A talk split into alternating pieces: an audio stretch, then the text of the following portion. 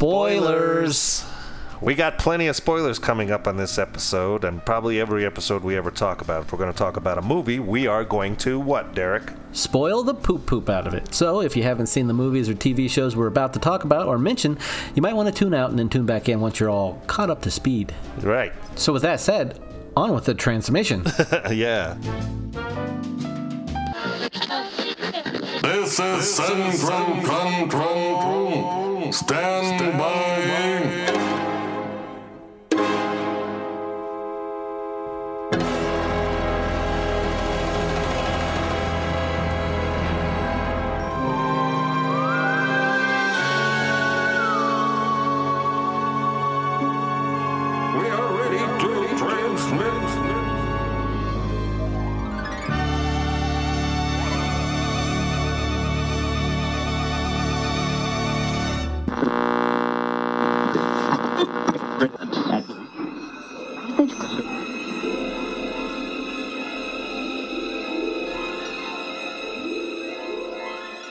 Transmission beginning. Welcome, you fine people. Hey, Tim, did you happen to know that uh, we have the most well endowed audience out there? I went out and measured. Man, I did know that. You know, Yeah. I accidentally brushed up against our audience the other day, and I was like, "Holy shit!" Whoa. Our audience has a huge dick. I mean, we have female listeners too, but I couldn't measure them because that would be weird, honestly. so anyway, Yeah. so you're Tim. I'm Derek, and uh, yeah. this this whole episode we're doing here. Why don't you tell us? I'm gonna go get my uh, spoon and bowl of cereal. yeah, to prep for our children's programming episode of Transmissions from the Forbidden Planet. The easiest title to say. uh, yeah, we're going to walk our way through uh, the children's programming, wh- whether it be live action, cartoons, Muppets, and all that kind of stuff. All Just- of it. It's a plethora, a plethora of entertainment that you're going to hear about today. But enough about that. I got my cereal. Unfortunately, Tim, we have chocolate milk and we have Apple Jack, so we're going to have to make do. Oh, that is fucking violent. Oh, jeez. Apple Jacks and chocolate milk. Is that I made myself physically ill saying that. Okay. On with the show, as they say.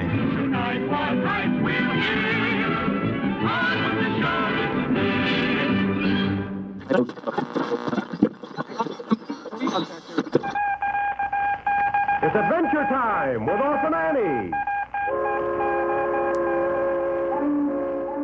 You look at the history of television, it really spawns from the popularity of kids programming on radio back in the early 30s and stuff like that. But radio was big. Right. And once they found out that there were a lot of listeners with kids, they started programming directly for kids. So that's when you saw things like Superman. Boys and girls, your attention, please. Presenting a new exciting radio program featuring the thrilling adventures of an amazing and incredible personality. Faster than an airplane, more powerful than a locomotive, impervious to bullets. Up in the sky, look! It's a bird, it's a plane, it's Superman! Little Orphan Annie. Whom do you see? It's little Orphan Annie. Dick Tracy. Calling all adventure fans. Calling all Dick Tracy fans. Stand by. Dick Tracy is on the air. And of course, The Shadow. The shadow knows. catered mainly to kids. I mean, adults listen too. All of that stuff was big, big money, big draws. A lot of advertising went through there. If you don't have your decoder badge, here's how you can get one for your very own.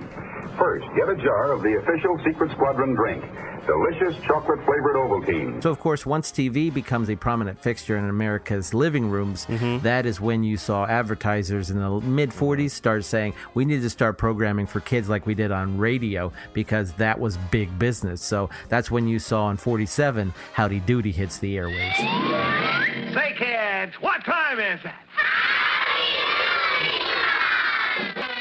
And I will tell you this I do remember CBS reviving it in the late '80s, the Howdy Doody show. I mean, and it coming on, and that was my first time. Yeah, I remember that. Yeah, yeah. They had the original host, the his name Buffalo Yeah. Bill. He came back and he hosted. Oddly enough, it was Buffalo Bill. That's, that's a little creepy now, but I. Uh, He was arrested for having a woman in his basement. he he pretended his arm was broken. it was broken. Yeah, no. Anyway, But my, that was my first introduction into what a marionette puppet was, uh, seeing Howdy Doody for the first time. Because up till that moment in my life, puppets looked like Muppets. That was how. That's what a puppet was to me. right. so right. the string puppets were a new thing to me. a marionette, as it is called, a marionette. I was familiar with Howdy Doody. He was still in popular culture when I, you know, I'm a little older than you, but he was still in popular culture, and you would see. I don't even know if it was like syndicated reruns or something, but uh, you know, like even they would even re- reference him a lot on uh, like Happy Days. All right, hey, hey, hey, come on, man. This dance is on me. Sunday, Monday, happy days. Tuesday. But anyway, yeah, I, I do kind of remember a little bit of that. And um, going to your favorite, they had George Reeves as uh, Superman. Oh I- yeah. Hiya, boys and gals. There can only be one Superman, of course. Did you ever think about some of the super things that you can do for yourself? I do remember watching syndicated shows uh, in black and white, starring George Reeves, but you know, in the in the seventies, Okay. and they would have been like twenty something years old at that point. But Right. uh, I was gonna say, I just remember loving the hell out of it, and him, you know, the bullets bouncing off his chest, and he'd always jump out the window. right. He'd do that little bounce first. yeah, the little bounce, right? Right, yeah. I mean, I saw this show the first time on something Nickelodeon would actually at around 7 p.m. would start change over to Nick at Night. Right. They started showing all of the old shows like from the 50s and 60s and stuff. Right, yeah. And they showed this show. I, I mean, by that time, I'd already known uh, Superman as Chris Reeves. Right. So seeing this guy play him, I was like, I don't know about this guy, but yeah, it, it was still Superman, so had to watch it. Right. Well, you I mean you get to 1955, and there was another really hugely popular TV show for kids. It was called Captain Kangaroo. Yeah. I never saw it, but I knew of it. Here comes Captain Kangaroo. He went. He definitely went all the way into the either late 70s or early 80s and when he retired. Because I He stopped doing it in the 90s. was it really? Yeah, Wow. I know. Crazy. I don't. Okay. Because I do kind of vaguely remember watching that and just not being very excited with it. Right. And I never saw it. I don't know if it was because I didn't have the channel it was on or whatever it was. For some reason, I never saw it. But I have seen pictures or probably even commercials for it. I just never had enough interest to tune in and watch the show or seek it out. Yeah. Yeah. There was a popular one in New England because I came up in New York uh, called Zoom.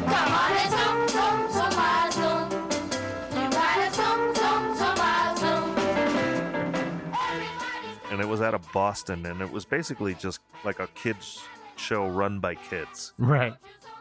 and they did like journalist reports, and I don't even know. It was I vaguely remember that. It was more my sister's generation, and she's seven years older than me, and sh- and, I remember watching it with her and kind of just being like, I don't like this either. Nickelodeon must have been watching at the time and said, "Hey, we can turn this into something called you can't do that on television." yeah, You know what I mean? That show was kind of you like can't do that on television, which I loved. Yeah, me too. I had a crush on Moose, the girl, the the main girl with the dark hair. Right. It was a Canadian show, if you remember. Oh, yeah. It was Canadian, and it was basically a skit show. It was like Saturday Night Live for kids. For kids, right? Yeah. and they had that. They, the one adult was that one old guy who played all the male characters. He played the coach, and he played the Yeah. really gross chef at the school. I, and I was yeah. always super creeped out by that guy. I know. He kind of seemed like, and he did the voiceovers for the announcing. Right. You can't do that on television, you know? One bit that they would did, I remember they, it would say, the MIT versus UCLA game it will not be aired tonight because Metukla is a dirty word in Marundi Burundi. and I don't know why I still remember that, but I just remember thinking it was really f- weird, funny, Right. stupid shit when I was 10. right.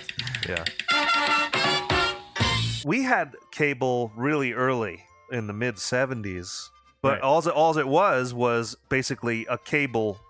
It replaced your and your rabbit ears, and it was a cable that went directly to the TV. Right. And what you got was your local channels that were all in check: ABC, NBC, CBS, and PBS, because Right. Fox didn't exist yet. Right. And and uh, you got we got HBO. That was cable.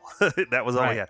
And then and it wasn't until 1982 or mi- or yeah, right around 82 or 83 Okay.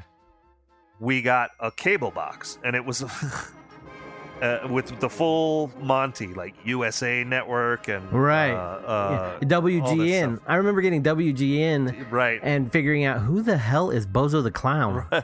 yeah. Introducing Bozo, the world's most famous clown. Nickelodeon was on there, and I was so Right. fucking excited for Nickelodeon. And um, first chance to really dig in to Nickelodeon, and I'm like, all right, I'm gonna cut aside the uh, the regular Saturday morning lineup, ABC, NBC, CBS, and I'm gonna go straight to Nickelodeon.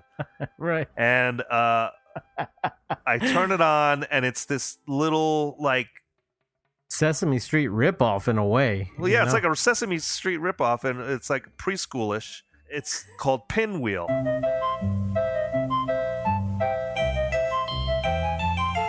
And I'm like, oh God, I hate this. What is this? This is awful. This isn't what I wanted. I want something cool. right. Because I was probably like 11. So I'm a little older, you know. Right. I'm like, all right, I guess I'll just go to the regular Saturday morning cartoons for a while and I'll come back. so I do that, like an hour passes, and I come back and fucking Pinwheel's still on. It's still on. All right. Pinwheel, pinwheel, spinning around. Look my pinwheel and see what I found. And I'm like, what the hell is this? I think I was close to the top of the hour, you know. I, so I was like, oh, I'll just watch this for fucking 12 minutes or whatever. Nine o'clock comes and passes, the commercial break goes through. There's no new show, it's still Pinwheel. Pinwheel, pinwheel, spinning around. My pinwheel and see what I found. And what the fuck is going on? All right, so I I go back to cartoons or whatever and watching whatever the hell I wanted to watch, and I come I'm like I come back later. It's like eleven o'clock, and that show's still on. And I was freaking out. I'm like, I'm, what the? I was yelling. I'm like, what the hell is this? This is bullshit. It was like a five hour show or something like right. that. Yeah, it seemed like it for sure. I remember my first experience with it was very similar. I was like, why does this keep going on? And what are these rip-off things? Like they had a rip-off kind of sort of of Bert and Ernie. I think it was like plus and minus, I guess, to teach kids math. They also had Paddington Bear on there. They had these weird marionette puppets that were supposed to be, I think, light bugs, lightning bugs, whatever they're called. And those were really disturbing looking, I remember. Interesting. But of all things from that show, the one thing I remember is that theme to Pinwheel. The theme to Pinwheel burned in your brain. Yeah, yeah. I have no memory of it at all. Just the name and that song. yeah. Right. Yeah. I mean, I re- the only other thing I remember that I loved from that show was Bill Cosby's picture pages. Picture pages, picture pages, time to get your picture pages, time to get your crayons and your pencils. Really? Yeah. Yeah. I don't know if he did it specifically for that show Yeah. or they bought it from another show. I'm not sure where they got it from, but I remember it on that right. show. I don't know. Yeah. There you are, and here I am, and I want to introduce you to a couple of my friends. This is Wellington, the wiggly worm. Yeah, recently my dad was telling me about. He's 73 or 74 now, so he was a, a, a young kid in the 50s, early 50s. And there was a show called uh, Captain Video and the Video Rangers. Stand by for Captain Video and his Video Rangers. Where I guess you would watch, you know, watch these guys do their space adventures and shit, and you could order away for a helmet, and then like wear the helmet and outfit while you watch the show. You mean the glass helmets like we wear? Yeah, kind of. very similar. and uh, it was funny because there's a honeymooners episode where uh, Norton, Ed Norton, uh, is a fan of the show and has one of those helmets and is watching Captain Video. Good old Norton. Yeah. Official space helmet off! Get the video wherever you are! Where you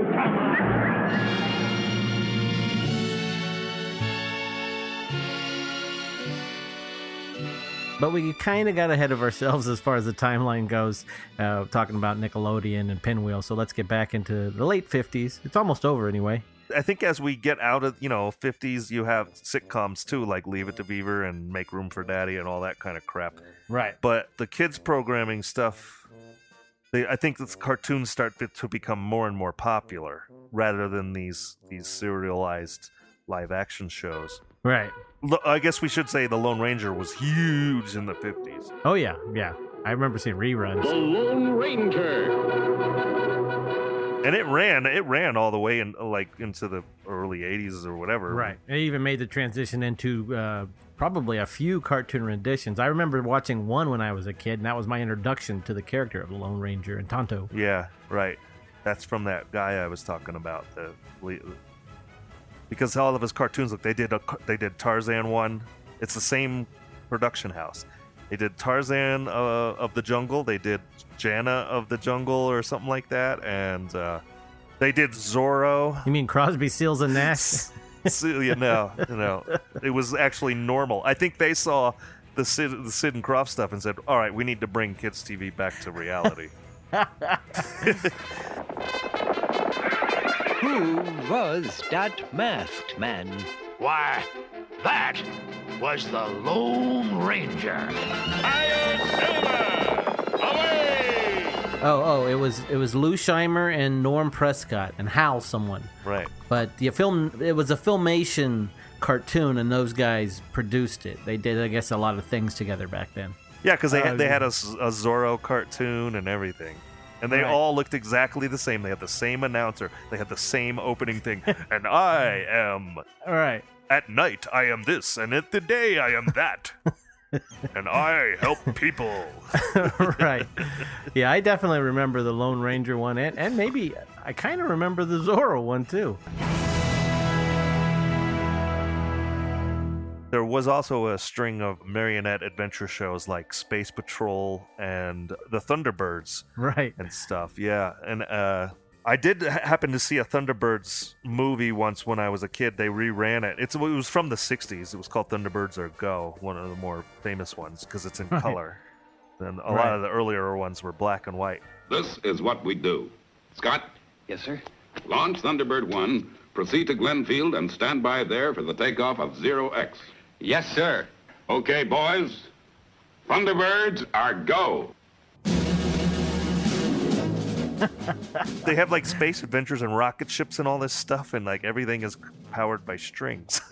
It's And you can see the strings, yeah. Well, I mean, if anybody's seen Team America, Team America is basically parodying Right. Right. Thunderbirds and all those old marionette shows, you know, and make kind of making fun of that as like, can you believe this was actually a form of entertainment, kind of thing? Right, right.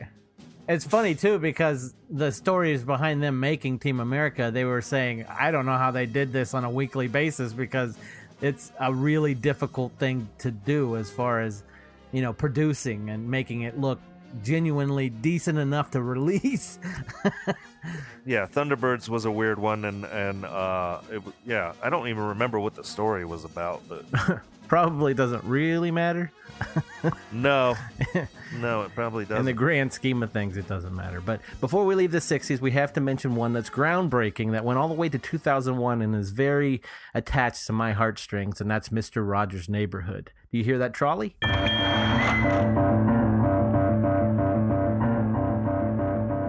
Yeah, and uh, he even went to Congress and made a big deal about uh, what how important it was because what they they were going to cut funding, I guess, to Yep. public stations and all that stuff, and he practically had this hard ass congressman, I like ready to cry on that. Right. He's like, man, that's beautiful. I'm the host, yes. And I do all the puppets, and I write all the music, and I write all the script. Well, I'm supposed to be a pretty tough guy, and this is the first time I've had goosebumps for the last two days. Yeah, I mean, essentially, Rogers, Mr. Rogers, goes before the U.S. Senate Subcommittee on Communication. Right. They're going to cut the budget of like $20 million, which was, I mean, that's a lot of money now, but considering back in 1969 when this was going on, that's a lot of money. And his show was on PBS along with other educational programming. So he goes before them, lays out what other programming is out there for kids and then what PBS basically provides as far as educational programming and stuff how important that is and slam dunks it I think it's wonderful. Looks like you just earned the $20 million.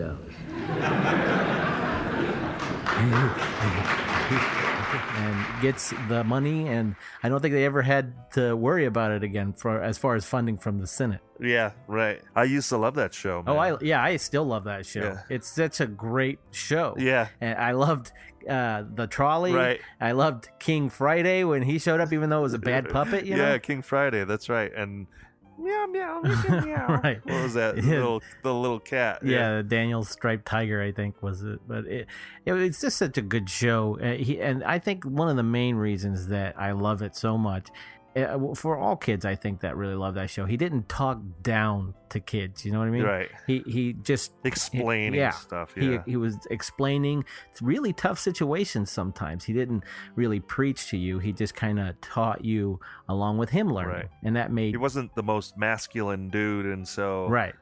I think he came off as very non-threatening and and accessible to kids. Yeah, for sure. You know what I mean? Yeah. It didn't kind of have that dad energy. Right. Dads of the '70s, my experience anyway, were very unapproachable. right. and not the friendliest people.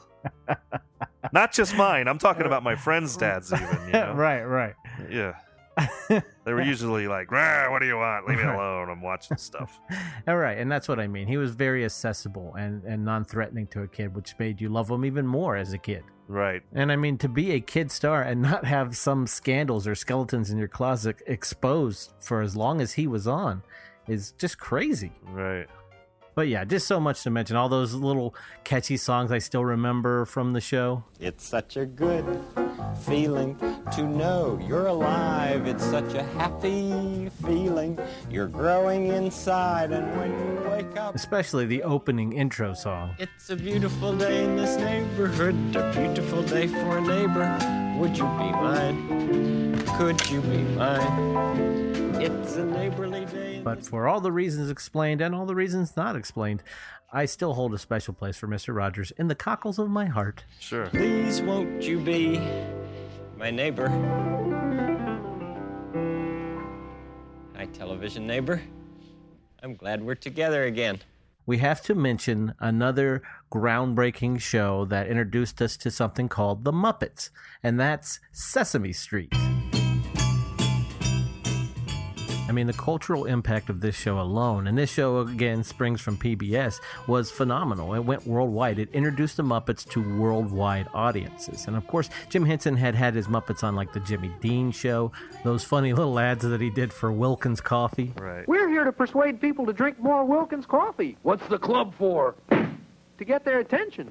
I mean, quite honestly, it's because of Sesame Street that we had shows afterwards, like The Muppet Show and all the stuff that came with the Muppets. I was I was uh, around when uh, Mr. Hooper died on, Oh. Se- on Sesame Street. I Yeah. remember watching that. Me too, yeah. Big Bird, when, when people die, they don't come back. Ever? No, never.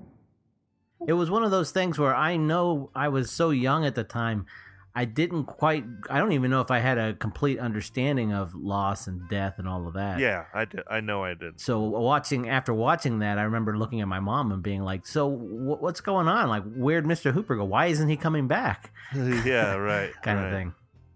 Which I mean, it's a pretty brave subject to tackle for a kids show like this. I mean, they could easily just said he's on extended vacation or something like that, or he moved off of Sesame Street or whatever. But they chose to tackle it because the actor really did pass away, and that that was a brave choice. Yeah, right. But switching gears a little, I, I must say, one of my favorite things about watching Sesame Street was the Bert and Ernie stuff. I loved all of that stuff. I don't want to play a game with rhymes. Nice going, Bert. Oh, ring my chime. I don't want to do it. There's really nothing to it. It's so silly. A boy named Billy. Stop it, please. A dog has fleas. Ow. No.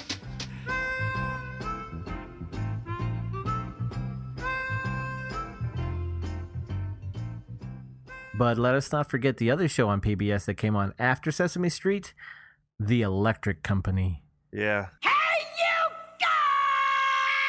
guys! We're gonna turn it on. We're gonna bring you the Right. With Morgan Freeman. right. yeah. Or or don't forget Bill Cosby. Bill Cosby, right. I know. Or or in- inmate three two four zero six zero two zero nine zero four four or something like that. and rightfully so, you creep. dirty, dirty boy. Anyway, uh, I, I remember distinctly being very, very excited about watching the Electric Company, just as much as I was about Mister Rogers and and uh, Sesame Street, for two reasons. One was tuning in to see Morgan Freeman playing um, uh, Dracula, right? How do you do? My name is Dracula. Dracula? What's your favorite word? Huh? My favorite word is drink. He was Dracula, right. yeah. and then the other, the main one, was tuning in to see those little Spider-Man shorts on there. I was just about to say that. Okay, true believers, here he is, your friendly neighborhood Spider Man.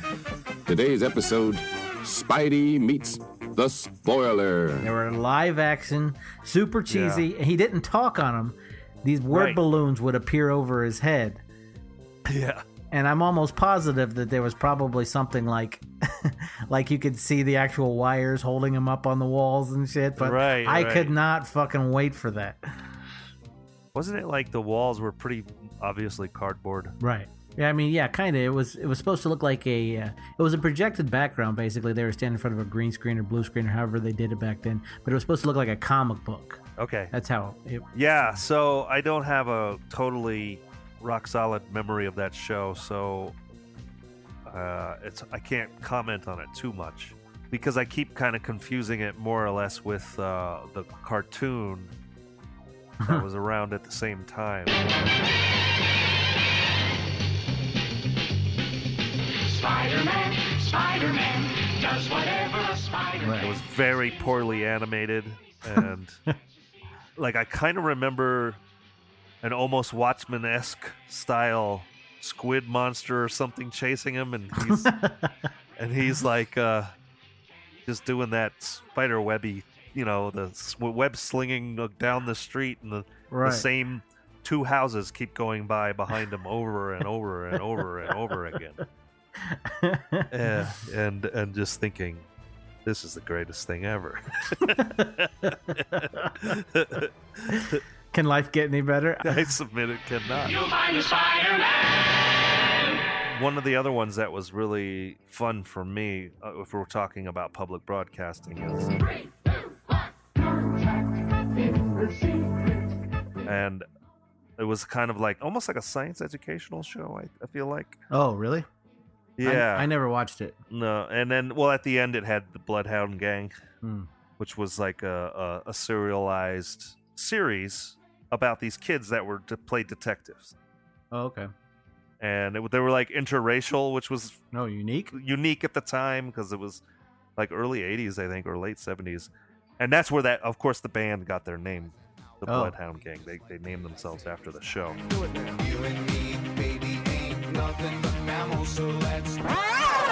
That's enough of that. But anyway, the Bloodhound Gang on 321 Contact sounds a lot like the Hardy Boys. yeah, with uh, what's his name? I never watched the show. What was his name? I, I mainly know that from South Park. I've got a raging clue. No, but oh, it was David Cassidy was Oh. one of the Hardy Boys, Okay. and he was uh, a huge, huge heartthrob back then. Ooh, dreamy. Yeah, because I, I had all the books too, and I didn't read any of them. That's money well spent. yeah, right. I I do have this to say Oh. about that that Hardy Boys TV Do you? series. Ser- yeah, I've watched a few of those, and uh, you know, it was it was definitely like mid seventies, and it was in it looked very mid seventies, like Right. all the, the him and his brother they had the really bad bell bottoms and the hip hugger pants that were all funky colors and and they had long shoulder length hair you know and like the big tacky polyester pattern t-shirts that were unbuttoned to their chest and and then so my only comparison prior to that was my books and and not that I ever I ever read them but they had these illustrated covers on the you know there were these blue bindings with Right. these illustrated covers and they were done in like the 50s and they had a very the Hardy Boys wear like sweaters. One would wear an orange sweater one would wear a blue sweater. And they they had the clean cut you know hairdos and all that Right. stuff so that when I saw the 70s version of it I'm like wait a minute you guys are filth you damn hippie Hardy Boys I don't trust you for a minute to solve any crimes it tipped you off that it was set in the 70s because it was like the case of the missing disco ball. yeah. Actually, more like the case of the missing eight ball. and then in every episode, they would inevitably get helped by Gene Simmons from Kiss. yeah, right, right. Yep. And the Harlem Globetrotters always showed up. they showed up in everything back then. Don Knotts. oh, jeez. Uh, you have a severe sinus issue, Don Knotts.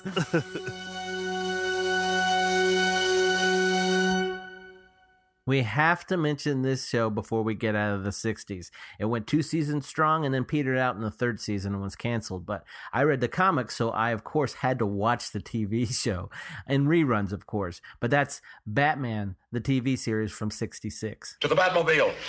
Let's go. Atomic batteries to power. Turbines to speed. You're ready to move out. Oh, yeah, yeah, for sure. Right. God, I love that show. Yeah, and I, I mean, in a campy way. I mean, it gave us the late, great, wonderful Adam West to listen and watch. Yeah. Oh, man.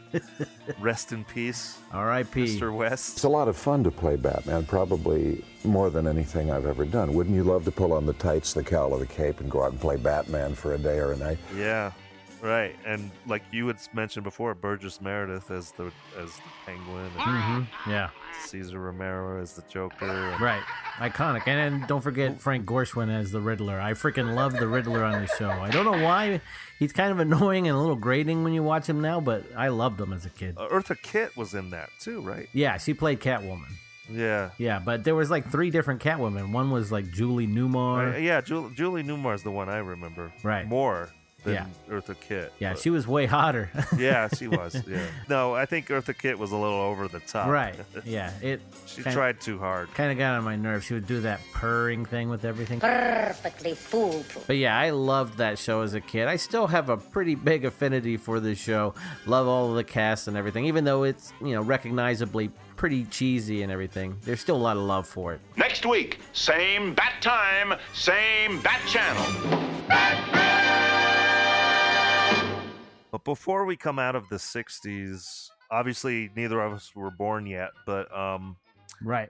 we should just touch on what started in children's programming was the Saturday morning cavalcade of cartoons. It's a smiling Saturday morning, and the weekend's really here. in like Right. 1968 and 69 for two different stations, depending on what station it was.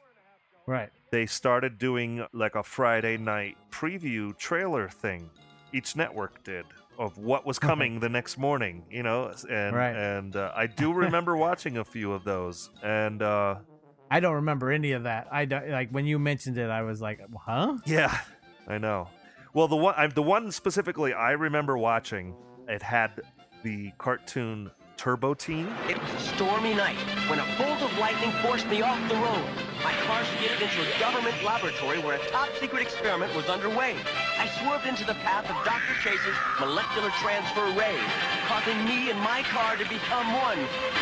The incredible Turbo Teen! which if anybody Okay. remembers that, it was completely R worded. back in and back in this time, you could say the R word and whenever you wanted, and it didn't matter. It was 2008. People, but yeah, yeah, 2008. but anyway, sorry. He could turn into his car when he needed to. But anyway, there was like the Dukes or the Dukes of Hazzard. The Dukes had a cartoon.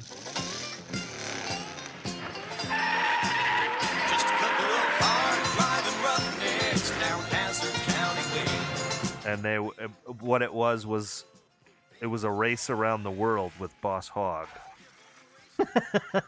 and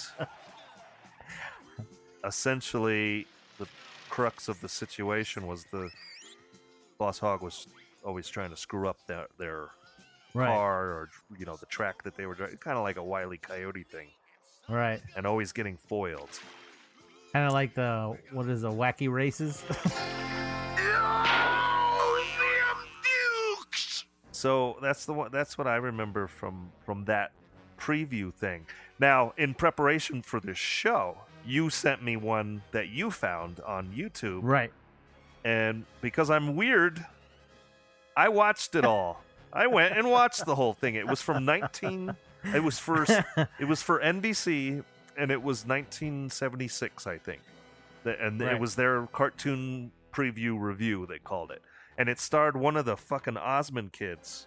Uh, but he was like really young and really over the top, and they they styled it in a '70s variety show thing where there was a Fashion, live, there, right. yeah, was there, there was a live audience, and some of the HR Pufnstuf people were in the audience. You know, it was really weird. It's our Saturday celebration. We can tell you without a doubt. Soon you'll see by our presentation what the shouting is all about. and the kids were obviously fake cheering, you know. And there was this this guy in a I don't even know what kind of bird he was supposed to be, but it was a, this guy in this purple Oh, bird suit right. who was pretending to be the NBC peacock. Right, yeah. I remember seeing that. That was the only part I watched of the video that I sent you, and I was like, "What the fuck is Yeah. that supposed to be?" Yeah, and he was like, "Oh man, you, you really, you guys really got to see this." there was like little dance numbers in between the trailers for the shows, and well, the, the cool thing was, is it was when they introduced Land of the Lost for the very first time was on that show.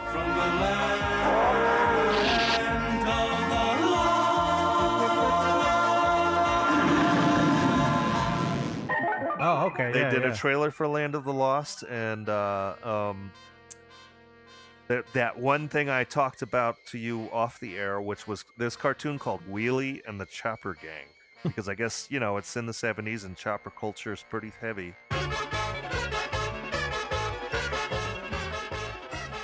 But Wheelie is like this little Volkswagen Beetle that's sentient and uh, like Herbie in a way, but he has eyes in his windshield or something, or maybe his headlights are eyes. I can't remember. Anyway, he doesn't talk. Right. But the choppers, the choppers talk. There's like a gang of choppers, Right. and uh, they're always trying to foil his happy life.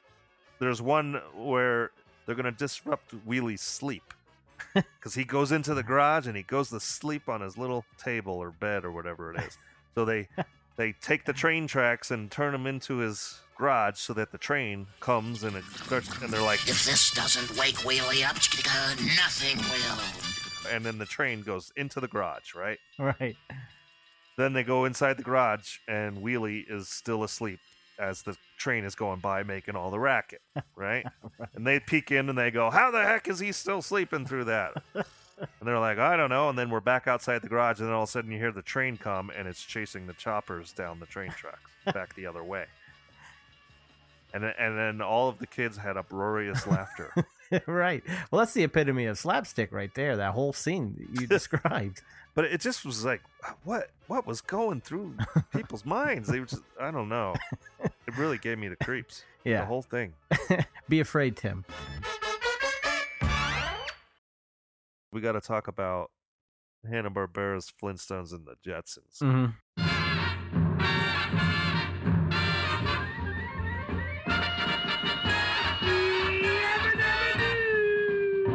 Which are basically right. They're both ripoffs of. Oh, the honeymooners and um. But well, that's Flintstones is Honeymooners and Right. and uh, Jetsons is Dick Van Dyke Show. Oh, right. Meet George Jetson. Yeah, and I- I don't think they lasted very long either. No, they did. Well, I mean, l- longevity over years. I mean, they were on for a few seasons and then they went off, but they kept coming back. They were just kind of this thing that never ever went away. Both of them. Yeah, right. And Flintstones was one of the first prime time cartoons. Yeah. It wasn't until Simpsons years later, I believe, was the first one after the Sim- or F- Right. Flintstones. So, but the Jetsons I think did well too, just not as well as the the Flintstones. Right. They were both pretty big though. Stop One thing we do need to mention is a lot of the early Warner Brothers Looney Tunes stuff up till the mid 80s to late 80s, I believe. Mel Blanc, who is a legend, of course, giving voices to all of our favorite characters from Warner Brothers, but he also was a big part of the Hanna-Barbera cartoon characters as well. He did things like Barney Rubble and, of course, George Jetson's boss, Spacely Sprocket. So rest in peace and big props to the late, great Mel Blanc. But as far as the Flintstones, it didn't just stop with the Flintstones TV show that we just talked about. It went on and on through the years and all kinds of different iterations. Yeah, uh, they did do a Saturday morning series though, Pebbles and Bam Bam show, right.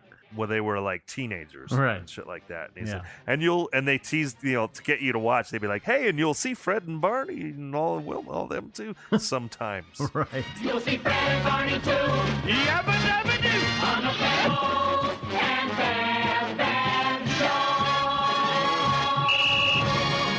But Hanna Barbera was definitely, I think, I think from like the late '60s all the way into the '80s, where like the animation whores, they would do everything. They had their hands in so many uh-huh. properties at the time, and they would Right. reuse a ton of characters. So you had the Flintstones, and then the Flintstones meet the Right, Jetsons, and the Flintstones yeah. meet all Oh, this God. stuff, and then Flintstone Kids, and and all of that stuff. They just kept reusing it over and over again. They did the same thing with Scooby Doo. Scooby Dooby Doo. Scooby Doo came back and it was Scooby and Scrappy and Scooby and Wonder Mud or Dynomutt or whatever it was. Right, right. Scrappy Dappy Doo! And then a pup named Scooby Doo.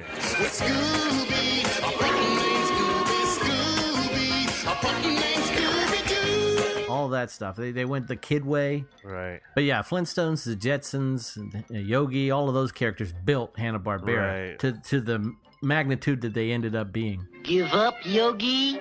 Yogi, give up? I gotta prove I'm smarter than the average ranger. Those were the foundation characters. Yeah. And uh, well, and they just like well, what's the one with the girls in space? The the the band. Oh, Josie and the Pussycats. Bam, that's the one. I never watched that show, but That which is it's like the same format though, over and over and over again. They're basically like oh Scooby Doo. it's yeah. the Captain Caveman format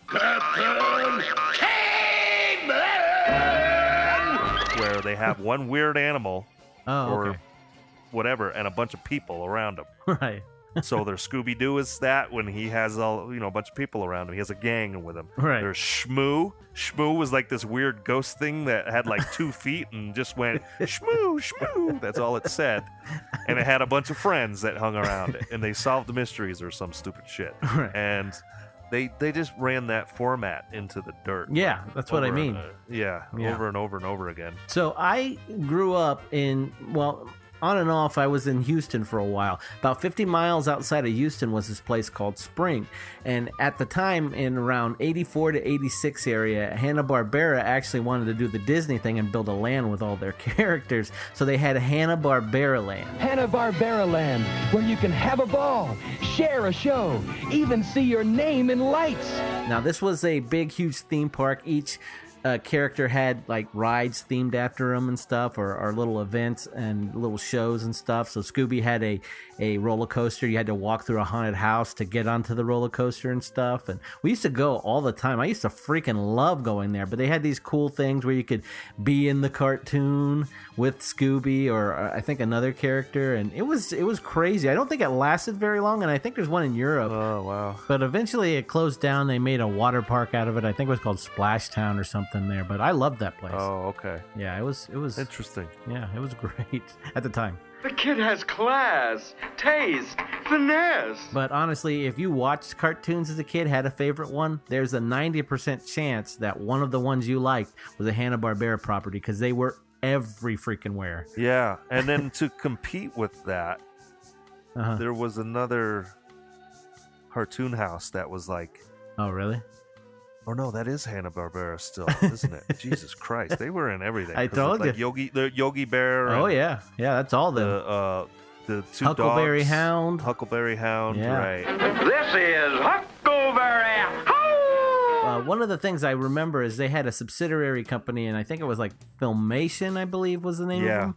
And they would do a lot of the other shows we Right. talked about, like the Lone Ranger, Zorro, stuff like that, with a lot of human characters.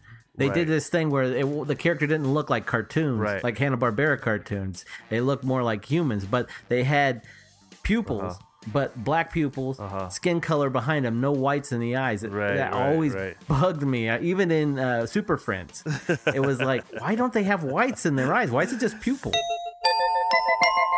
No, there was a bunch of them, and I'm trying to think of what I enjoyed. I, you know, I don't think I really got into a lot of those because they annoyed me. Like the fact that not only were was the premises repeated over and over again, but like Scooby Doo, basically, which was the most popular one. Obviously, everybody knows the running joke is the same story over every day. Right. And so I'm like, I, I, I mean, I got that as a kid, and I did not enjoy that. I'm like, this is dumb. And I would have succeeded if it hadn't been for you nosy kids. And Scooby Doo. Let's freshen this up, kids. you know. I get you. Yeah, I watched. I did watch uh, Scooby Doo as a kid, and I really enjoyed it. All of the crossovers, and all of the interpretations with Scrappy, and all of that stuff. And then I also watched the Flintstones. I can't say I really enjoyed it. Yeah, but I watched it. So- you know, it's weird how we would do that as kids, right? We Right. would watch stuff even though we didn't like it. Yeah, totally. Because I did the same with the Flintstones too. I never, I never laughed at it. Never left. Right. know. Yeah. I was the same way with the Jetsons as well. As I, I would watch it, and I think I would watch it more, not so much because I wanted to get through it, Right. but the all of the future stuff. Right. I loved the cars, the robots, and all the future Uh-huh. The tech. robots. Yeah. Yeah. I loved all The that robot stuff. maid. Yeah. Rosie the ro- robot maid.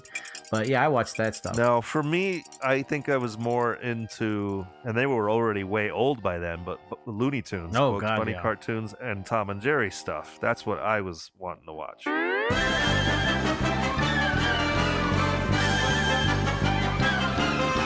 I'm almost positive that the very first cartoon I ever laid eyes on was a Bugs Bunny cartoon. And Yeah. I fell in love. Yeah. Right. Hey, what's up, Doc? What's cooking? What's up, Doc? Oh, you're looking for Bugs Bunny Bun. Yeah, just to jump forward a, a real quick, you know, you, you kind of detach from them through your junior high, high school years, but Mhm. then I remember they started playing four hour blocks of Bugs Bunny, Yep. like in the early 90s. Yep. Sure did. And TNT. yes, you're right. Yes, that's right. It was TNT. You're exactly right. Bugs Bunny and Pals will be back in a moment on TNT. And I would be sitting there Mm-hmm. laughing my ass off because me I, you know, too. watching it all over again and, and just finding it all the new adult humor that was in it, and finally getting them for real, Right. and genuinely laughing at them. And I had like this kind of sort of stepsister that lived with us at the time, and she she was like, you know, maybe five years younger than me. And I'm like 19, and I'm laughing at this shit. She would always be like, "You're such a weirdo for laughing, watching cartoons at 19 and laughing so hard." And I'm like, "This shit's funny. Right. You don't get it." Yeah, totally. Especially those classic ones. How do? Welcome to my shop. Let me cut your mop. Let me shave your crop. their offshoot stuff was really fun too, like the Oh, big right. Spike the bulldog and Chester the little dog. Yeah. You know, Yeah. How about beating up a cat? Would you like that, Spike? Huh? Would you like that, huh, Spike? Cat? You know where is it a cat? Yeah, sure, Spike. Sure, sure. I know where's it a cat. Looney Tunes was really prolific with their characters. I really, I loved everything you- Looney Tunes back then. I'd watch them for hours. This is gonna cause more confusion than a mouse in a burlesque show. but I loved those classic ones because as Bugs Bunny went along into the 70s and 80s, it started to peter out a bit. yeah, They got new animators and stuff. it wasn't as good. Yeah, yeah. I mean, the comedy of the original shorts are it's just so well done because it's slapstick, and the later ones rely a little too heavily on slapstick, I think. But the the mixture of the original shorts was perfect slapstick mixed with like this really slight handed satire and broad as well, but the, and the original ones. It's uh, Tex Avery right, right. was the original guy, and I guess there was uh, something went sour. Mhm. I, I just heard this story on a podcast recently. Oh, okay. He got mad and he quit basically, and they hired Chuck Jones out from Tom and Jerry to replace him, and and that's when Oh, you see the yeah. the artistry kind of shifts. Yeah, totally, totally. The Bugs Bunny and the characters start to look a little bit more like Tom and Jerry characters, Right, yeah. and the characters are a little more defined, Yeah. sharp, clean Right. a little bit. right.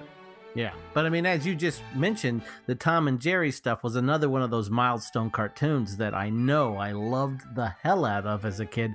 And Bugs Bunny definitely was one of those bigger influences uh, as far as cartoons that I saw. Yeah. But Tom and Jerry was so freaking good. The old MGM one.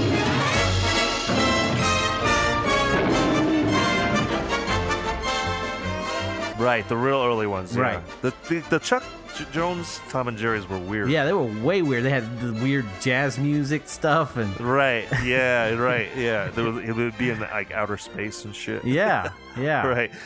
But the original Tom and Jerry's, I mean, like we've talked about the ice skating one where Oh, I fucking love they, that. you know, they Jerry puts the water from the. What does he do? He takes the water from overflows the sink. Yeah, right. Until it covers the floor of the kitchen, and then takes the two Yep. lines from the refrigerator to freeze it. Right. And then there's this whole ice skating chase thing. Right. Yeah, there's a spotlight that they use jello in front of it. Yeah, to right. make to it make the colors. col- yeah, yeah, right. different colors, Yeah, yeah. out of the with the fridge door open. Yeah. That's so freaking fun. And uh, yeah, there was a couple of real famous ones, like where Jerry would have his uh, either his cousin from France, Right. who was the little sword fighter guy. He looked like one of the musketeers. Yeah. And he would always challenge Tom, and Touche, pussycat. and and then his uncle or whatever he is. yeah, this is the one I remember the most. Hill- yeah, this hillbilly uncle, and you couldn't see his eyes. He wore a hat over his eyes, and he had a big mustache, almost like Yosemite Sam. And Right. and he had this stammering stutter thing, and you couldn't you couldn't understand anything he said Right. hardly. Yeah, especially And when he he's had singing. that song. He, yeah, he had that song. We had a guitar that only had like one string on it. And it Oh, Froggy Gordon, he did ride Crambo. and every time a string would break on his guitar, he would walk out and get a whisker yeah, from from Tom and rip the whisker out.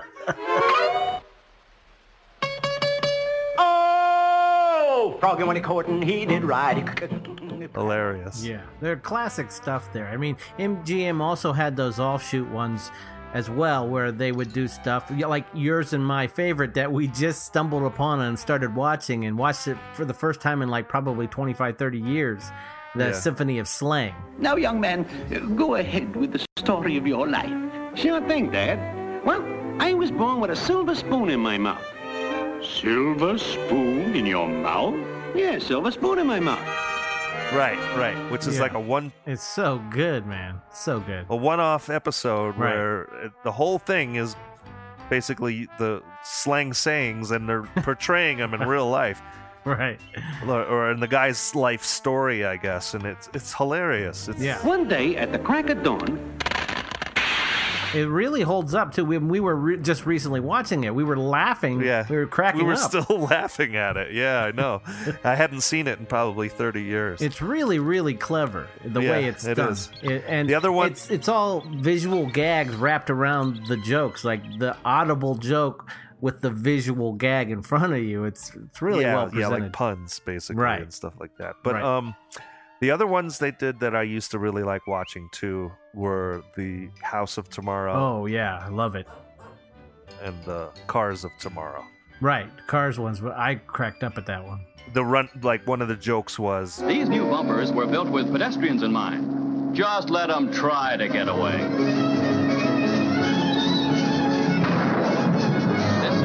Has a glass bottom so that when you hit a pedestrian, you can look down and see if he was a friend of yours. There's a lot of a lot of mom gags. In the one there was like they even have a place for your mom, and it was this branch off of the Yeah, car, the- a little pod yeah. of her own that she sits in by herself. exactly yep those were funny and but you Oh, could yeah. tell they were done in those were probably done in the 50s because the cars were really square and boxy Right. Yeah. They even um in the one with uh, House, uh, Houses of the Future, they had the one where if if it was f- for drinking and driving, so you're on your way home, you're you're gonna Yeah. pull into the garage. The garage lifts up off of stilts and then comes back down after you're parked, so you won't hit the garage. Yeah, because you're drunk. Yeah. right. And the, the cool thing about that stuff is because it is early 60s, it's that Mad Men era, Mhm. and it's very it- what what we now call mid century chic. You know Right. what I mean? Yeah. Because all the moms have those kind of like pencil skirts. Right. Uh, yeah. Yeah. Or, You know. really defining an era there. But they also did these ones uh, around cars. Again, the cars were alive, and a cab had a baby, Yeah. and the baby Yeah. wanted to be a hot rod. A racing car? Right. And right. So the yeah the cab was And, disappointed. uh, it wanted to, be, and they even had like a plane one too. You said right? Yes, there was one for an airplane. Yeah. Right. Yeah, and he ends up be, like we go- he wanted to be a fighter plane or something like that. He ends up being a hero, hero or something. Right. Okay. yeah. And, and they had like Droopy. Oh yeah, I love Droopy. You know what? I'm happy. Can't think of any of the other characters, but Droopy used to crack me up. Yeah, I loved I loved Droopy, but you had the ones that were non MGM, and I don't think it was Looney Tunes either, but they were kind of rip-offs of, of Bugs Bunny. And it was like Woody Woodpecker because he was a smart mouth. You could tell that he was trying to rip off Bugs. Right, And- right, true. And within his cartoon show, he'd have like things like Chilly Willy and stuff. Usually, when that theme for Woody Woodpecker would hit, though, I'd just be like, click. like yeah, Yeah, where the hell is Bugs Bunny? I don't want to watch this. I want to watch the real thing. right, exactly. You turn to Bugs Bunny, and uh, one of my favorite characters in Bugs Bunny was Buzz the Buzzard, the really dumb, shy Oh, no, buzzard. no, no, no, no. No, no, no, no, no, no, I don't wanna. No, no, oh, no, no, no. Uh, huh? right. Yeah, That- totally. Guy is fucking hilarious. Yeah, I mean, Bugs Bunny, Looney Tunes had a wealth of characters. yeah, we could probably spend a whole episode talking about that stuff. Oh yeah, easily, easily. Yeah. I, I could easily do that. But you'd always be entertained no matter what character was on before you. I mean, they're a little watered down now, but well, but I loved like the Wile E. Coyote, all the contraptions that come up from A- Acme and all that stuff. It's just I don't know if they can do the same things these days. You know. Animaniacs apparently was supposedly has a huge cult following. Yeah. and it's very yeah, and and it's very reminiscent of the old shows. Okay. Yeah.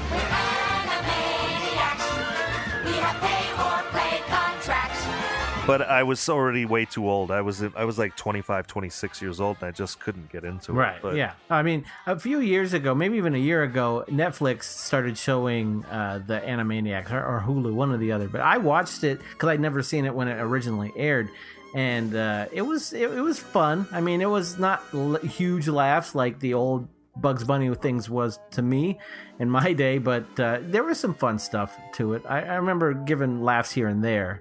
Yeah. But Right. Not where you're laugh out loud like you did right with Bugs Bunny. Right. And so, Right. yeah, but Spielberg was behind that movement back in that day. Animaniacs, I think, Tiny Toons, that was all him. He was coming off of the success, the huge feat he got from Roger Rabbit in '88. You know, he he got Disney and Right. Warner Brothers to come together and actually put those Yeah. two iconic characters on film. And Disney's another huge part of this thing too. We haven't even talked about the old Mickey Mouse, Donald Duck, Goofy cartoon. That's true. Yeah. They weren't as funny as the Bugs Yeah. Bunny stuff. You know? yeah. But Right. I, I watched them and I, I, I was entertained by them, especially Goofy. There was some of them I would laugh at. If it was like a goofy centric, Right, yeah. Those are the ones that would keep my attention for there's sure. the goofy centric ones. uh, Yeah. Uh, he he would have his own movies where and they, Right. they would be narrated. Right, yeah. And now that thrill of thrills, the ultimate goal of every ambitious skier, the ski jump. And while he's doing shit, He was doing, like, Yeah. Olympics I and used to shit. think those right. Yeah, Yeah. right, You do that yell when something would happen. right. but like Mickey Mouse himself, I never really Right. thought was, I never thought he was funny or anything about him. Or, Right, yeah. I, he, he's not. He's not meant to be. He's, he's meant to be very non-offensive. I mean, you look at the two cartoon icons. Warner Brother has Bugs Bunny. Disney has Mickey Mouse. Disney's very worldwide accepted because he's very he's very accepting and he's not harsh or brash. Right. Whereas Bugs Bunny comes off, he's a tough guy and he sasses a lot and he does a lot of ornery things and he's just he's funny. He's, he's cool. Brooklyn. Yeah. They, they they literally said they they modeled his accent after a Brooklyn Right. accent because they knew it was tough and they knew it had that gravitas of like, don't mess with me. Right. And you knew you were going to laugh when you watched Bugs Bunny. He did some cool, ornery, fun things to watch, whereas Mickey Mouse was very just kind of cookie cutter and vanilla plain and stuff. And that's what makes him accepting around the whole world. He's not offensive to anyone, whereas Bugs Bunny is kind of offensive. Yeah, right, right. Yeah. But anyway, Bugs Bunny, I think, definitely defined my sense of humor since I saw it such as a little kid. Right. It, it defined how I saw humor, what I found funny, what I didn't find funny, and I really kind of set me on my course Right. as far as you know what I find funny, what I find humorous, and stuff like that. Right. that. Yeah. Duck shot. Yeah, I mean it's very different today for sure. Bugs Bunny is worlds different than he was back then. He's still sassy and he gets into little misadventures and stuff like that, but it's not quite the same. The satire's not quite the same there. It's more played for for practical jokes and fun and sight gags, stuff like that. But uh, especially Tom and Jerry too. I mean, I love them and growing up on them, but they're not the same. Can't have violence. Exactly. right. It's like, what the hell's going on? They're so different now. They talk to each other. They're friends. It's like, it's not even the same concept behind what we used to watch back in the day. It's so weird. Gonna hurt someone with that old shotgun. Hey, what's up, Doc? Well, staying on the subject of uh, cartoons that had an influence on me in one way or another, uh, I have to mention one that I was a big fan of. I watched since I was a really little kid, and I loved the hell out of it. And it's been around for a while. It was a comic strip before, but it's The Peanuts from Charles Schulz. Oh yeah, yeah. I was in. Yeah, Snoopy was the best.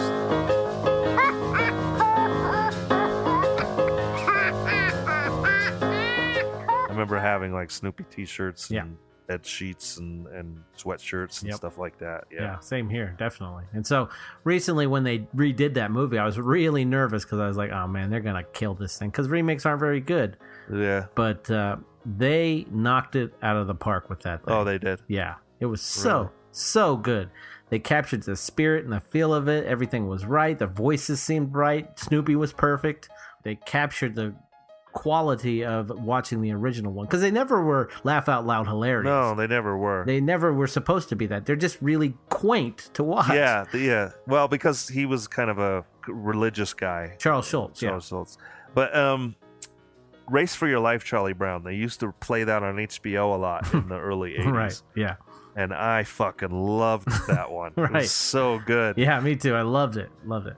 The the scene like when he's go when Snoopy sneaks into the girls' thing and he's jumping bed to bed to kiss them all goodnight, and then Right. he gets uh, Peppermint Patty has a water bed, and he jumps on it, and they're both like flying around in the waves of the water bed.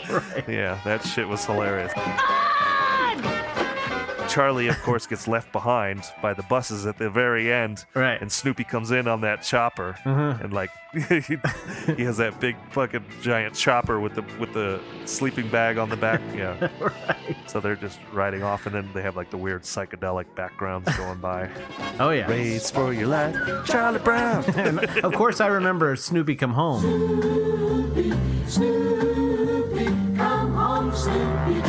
Yeah. Oh my God, no. No dogs allowed. Or birds. I cried like a baby one time. You know. right. I remember I was watching it, Alright. and it's to that part at the party Mm-hmm. where they're they're all giving him his presents, which are they all are bones. It's Right. adorable. Right. And they're all, every time he opens one, he cries harder, and they the person who's giving him the present is crying, and because he's he's out. Okay, this thing is is he found in his original owner, and she's in the hospital somewhere, so he goes. He feels like he has to leave and go be with her because she's in the hospital Yeah. and uh yeah so this is happening they're having a going away party for him everybody's crying and my sister was like off to the side doing i'm probably like eight okay. And i'm like fighting the tears you know what i mean i'm like trying not to cry Right. really hard Yeah.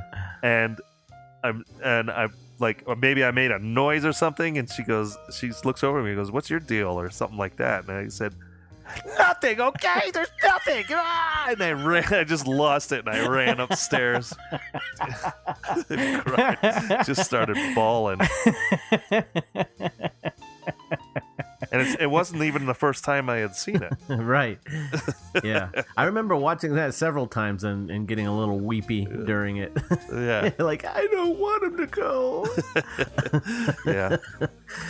Yeah, that's right. Uh, But yeah, the Peanuts had their their own uh, Saturday morning cartoon show at least for a while, I believe. Oh, okay. And I watched that, and you know me, Tim. I am not what they would call a structured person. Yeah. But I had, do have structure about a few things. Every Halloween and Christmas, I have to watch the Peanut special. Halloween, of course. Great Pumpkin. Great Pumpkin, yep. And then at Christmas, of course, I have to watch the Christmas special Yeah. for Charlie Brown because I freaking love it. They're so perfect. I love yeah, that. they're so good. I love that stuff so much. And and you know me, I'm not a real religious person at all. No. And they they do that whole thing where they read the Bible and stuff. But I it, I love it. It just it's That so music's great too. It's that Oh. old jazz. That Vince what? What is it? Vince. Vin, Vince Guaraldi. Yeah, he did Yeah. all that jazz. Yeah. Oh. Jazz music for the uh, Peanut shows and movies and stuff Yeah, like that. all of it. I'm pretty sure all really of it. Cool stuff. Yeah. Yeah. it's really good stuff. I, I love jazz music, as you know, Right. and I I think it's directly linked to Charlie Brown. Right, right, right. I love that stuff. Yeah, there's a bunch of those we could talk about, but that, that probably could be its other its own episode as Oh, well. Yeah, But, for sure. I'm down. yep. I got a rock. I still use that to this freaking day. I'll use that if someone's going out for lunch or something like that. yeah, I use it all the time. Yeah, yeah. Yeah. If someone's just like, "Hey, I got ham and cheese. I got roast beef. I got a rock." Nobody knows what I'm ever, yeah, ever what no, I'm talking I- about. I work with a bunch of youngins, so no one gets that as well. Right.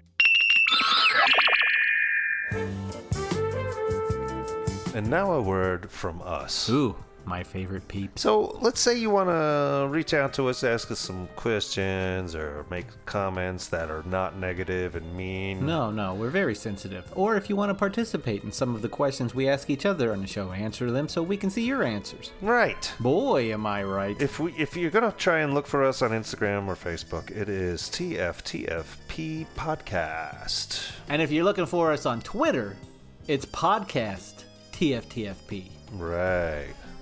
Yeah, and we also have Yes, yes. a shiny, spick and span little email address Ooh. that goes by the name of TFTFP Podcast at gmail.com. Mm, rolls right off the tongue, it does. yeah. And also, if you're so inclined and want more of TFTFP, head over to our Patreon page. The link should be in the description wherever you downloaded this podcast, or you can just search us on Google. Yeah. And ma- make sure you like, subscribe, and review us because that helps us with the algorithm thing that everybody else says and I'm supposed to say. Spoken like a true professional, Tim. Speaking of the Christmas season, there was one that I used to love on HBO of all places Oh, right, yeah.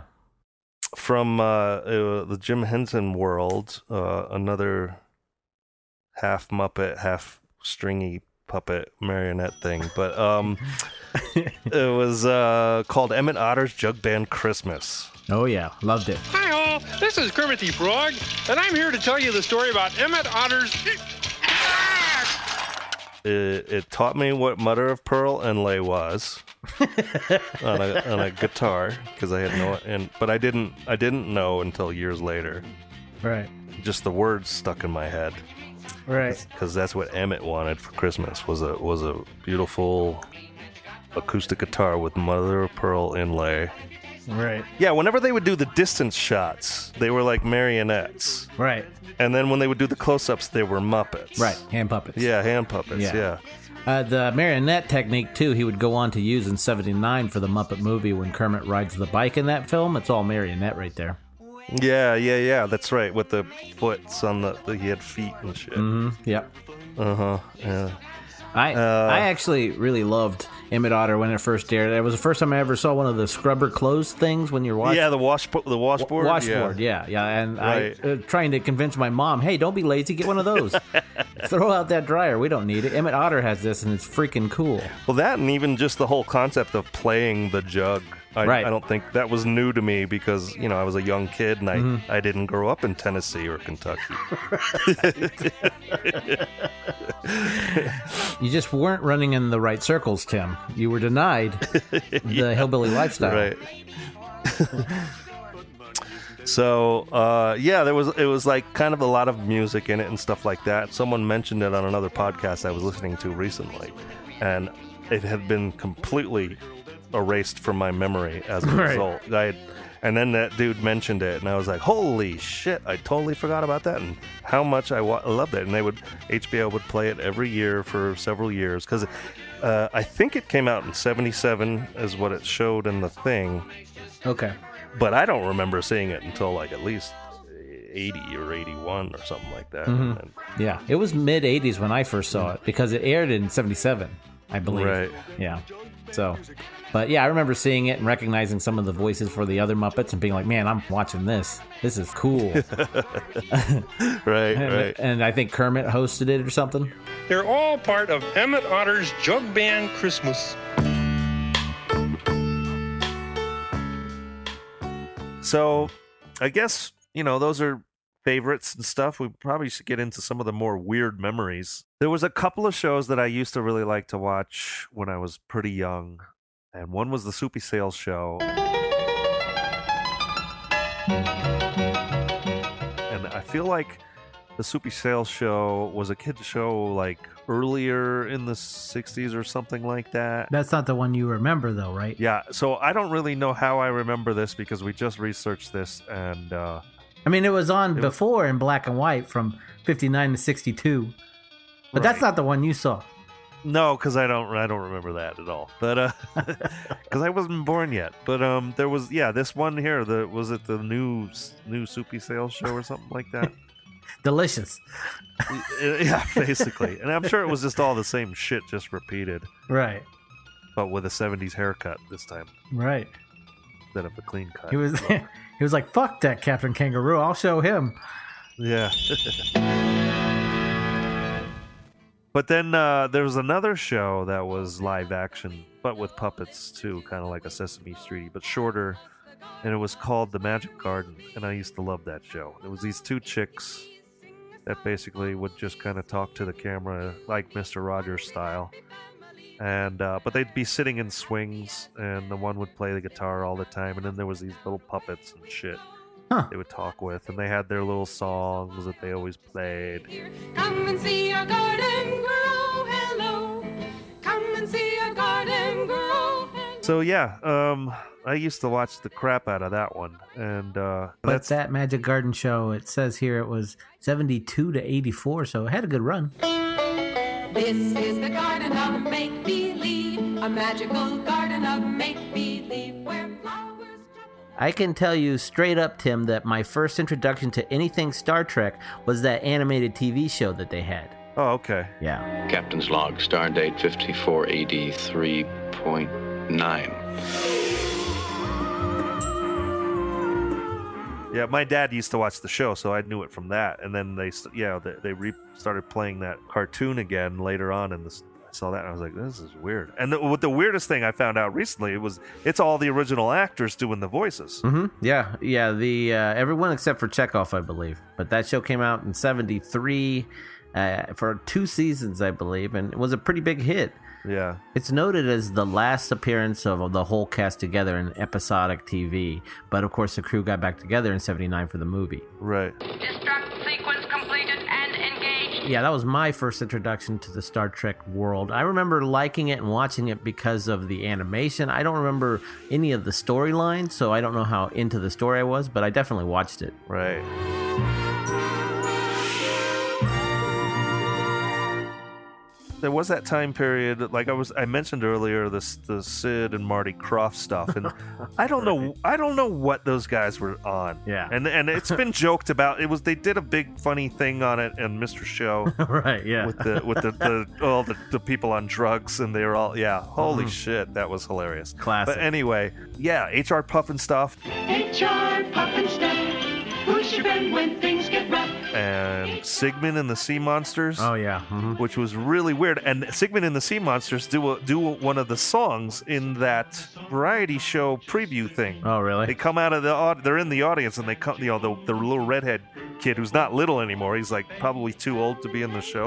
Right. But he still is in the show and yeah, they do a little dance number. Right. Anyway, I never watched any of those shows, but the one I was fascinated hearing about when you were talking about one that you had forgotten about.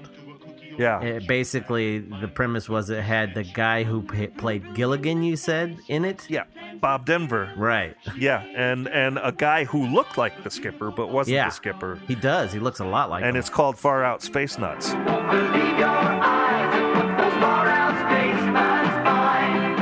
Basically, it was they got they got somehow stuck in a spaceship that gets launched, and they're just tra- they're just stuck traveling the galaxy not a cartoon either. together. Live action show. That's Yeah. a Sid and Right. Marty Krofft show. and yeah, they had a lot of really weird shows, man. Yeah, there was something definitely wrong with those people, but I mean, I saw a little bit of stuff on that uh, review show. Thing. There's a part uh-huh. In one of the previews uh, for Sig- the, the new season of Sigmund and the Sea Monster for whatever year that was that I watched, right.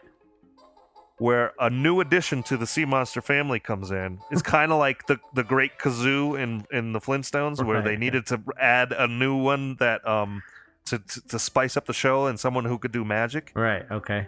It was a sea monster that could do magic. It's fucking Rip Taylor in half of a. He's all green and wearing a thing, and he's doing his flamboyant oh and Oh my making magic happen in Sigmund and the Sea Monsters. Mrs. Paul's fish sticks, de yours?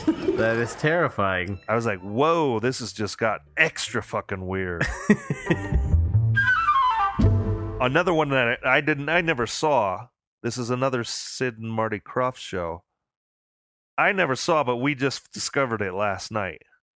And it is the most ridiculous thing I've ever seen. And it's called Bigfoot and Wild Boy. Out of the great Northwest comes the legendary Bigfoot, who eight years ago saved a young child lost in the vast wilderness and raised that child until he grew up to be Wild Boy.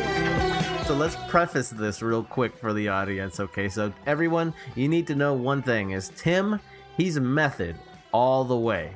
Yeah. So Tim sends me a text basically saying, "Hey, I'm watching that review show and they have this weird show on there and it was about Bigfoot." yeah, and the Wild Boy. yeah. right.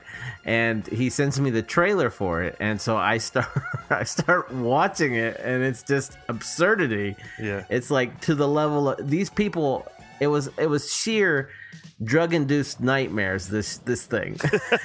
so I'm watching this thing and Tim's talking about how absurd it was on the review show and everything and I just cannot get over how absolutely absurd everything was for Right. this thing.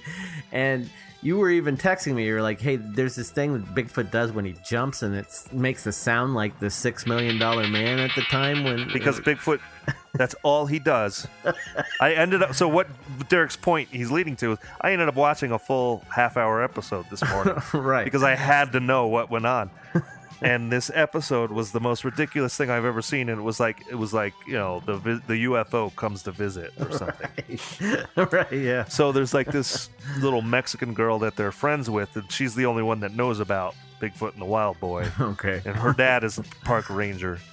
Uh, Somehow, you know, Bigfoot raised this wild boy. oh wow, that's nice of But him. somehow this wild boy speaks perfect English.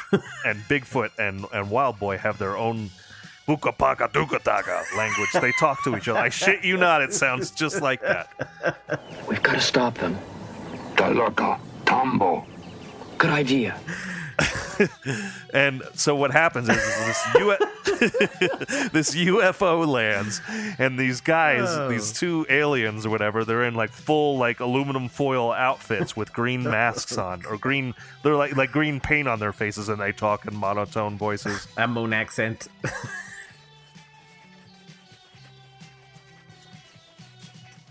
And that their evil plan is to take all of the people of the area right and turn them into controlled slaves Mm. and and then they're going to mine the lake for minerals Nice. that they need for their home planet and uh This is extremely R worthy. so eventually wild boy gets caught Right. it's really sad but he gets caught and he has with these they have these little transmitters on the back of their neck that controls them it's like a little blinking red light that the aliens put on them From Radio Shack. and uh, anyway, Bigfoot at one point he just to distract him, the aliens and all this stuff. He every is, okay. Well, let's just say this: the only thing Bigfoot does, okay, besides go ooba chaka boo blah blah, is he jumps really high, Right. back and forth. That's all. Just every chance he can, he'll take like five steps and then jump over something. and they always show this up angle of him going over the camera like he's out just jumped off a trampoline. and then that and he picks up large boulders and throws them across people. He doesn't throw them at the people. He just throws them across them. So if the if basically the boulder flies over their head and it kept showing the alien like look up at the boulder as it was flying over his head you know what i mean? But like but it's not in frame you know what i mean? Like you, you just know because he you saw him let go of it. Right. And of course to make him seem big and, and powerful bigfoot's always doing stuff in slow motion. Slow mo, right? Yeah, that was the thing. yeah. Yep. and the, and then they show the boulder land there's nobody in frame Right. in, in, of the camera frame it just bounces on the ground Right, of course. and then he and then and then they go back to him. He's picking up another fucking boulder. And Uh-huh. I s- there was a scene in this half hour show where he did this for about five minutes. he was just throwing boulders for five minutes. and, and and then the aliens are just like looking up at the air, like, oh shit, what do we do now? There's another boulder. it's it's coming nowhere near us. How the hell are we going to compete with this advanced technology? yeah, and uh, whatever, man. It was unreal. that is just the epitome of classic entertainment right there. The funniest thing about it is when this started, it was a 15 minute episode, and they would end on a cliffhanger, and that's what I saw. Oh, like serials. but they okay. would, but they had in the YouTube, they had pieced them put together. them together in one, yeah, pieced it together in one 30 minute thing. Okay, yeah. So, I guess after two years of that or something, they got a full half hour show of their own for another four more years after, like three more until like 79. Right, you can't expect people to wait that long. It's just it's too gut wrenching to have to make that wait. Yeah. No more cliffhangers. Jesus Christ. you kind of have to experience this for yourself, people. And you can't and then you really realize when they say the 70s were the era of of really heavy drug use and Right. Well, I mean, using that sound effect that was similar to the Six Million Dollar Man, it had to have been set around that time when that stuff was really popular. you know, that was- that was a big thing back then. It was. Yeah, and I mean, a show that I watched all the time that did the slow mo thing to make him look really tough, and he threw things around with Incredible Hulk. Right, yeah.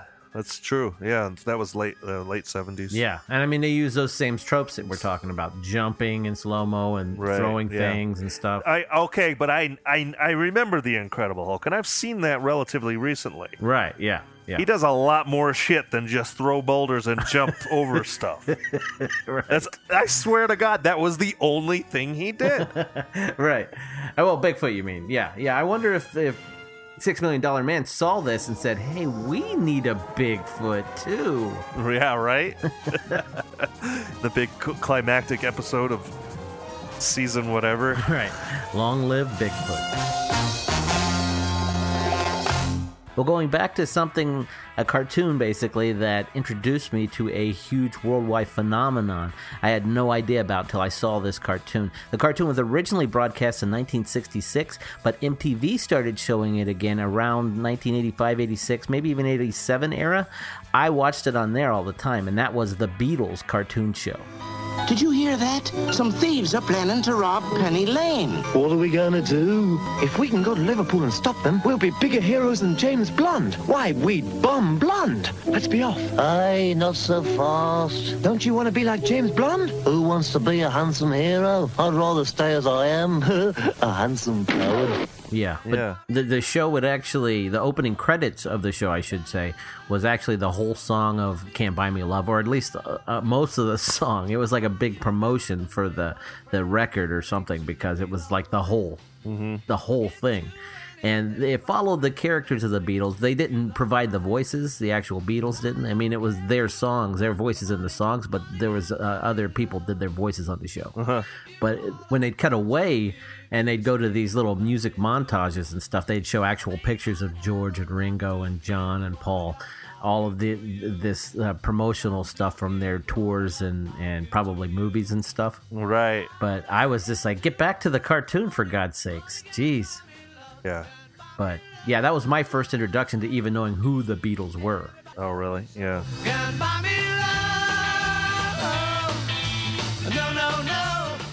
How about Hanna Barbera and a little wacky race?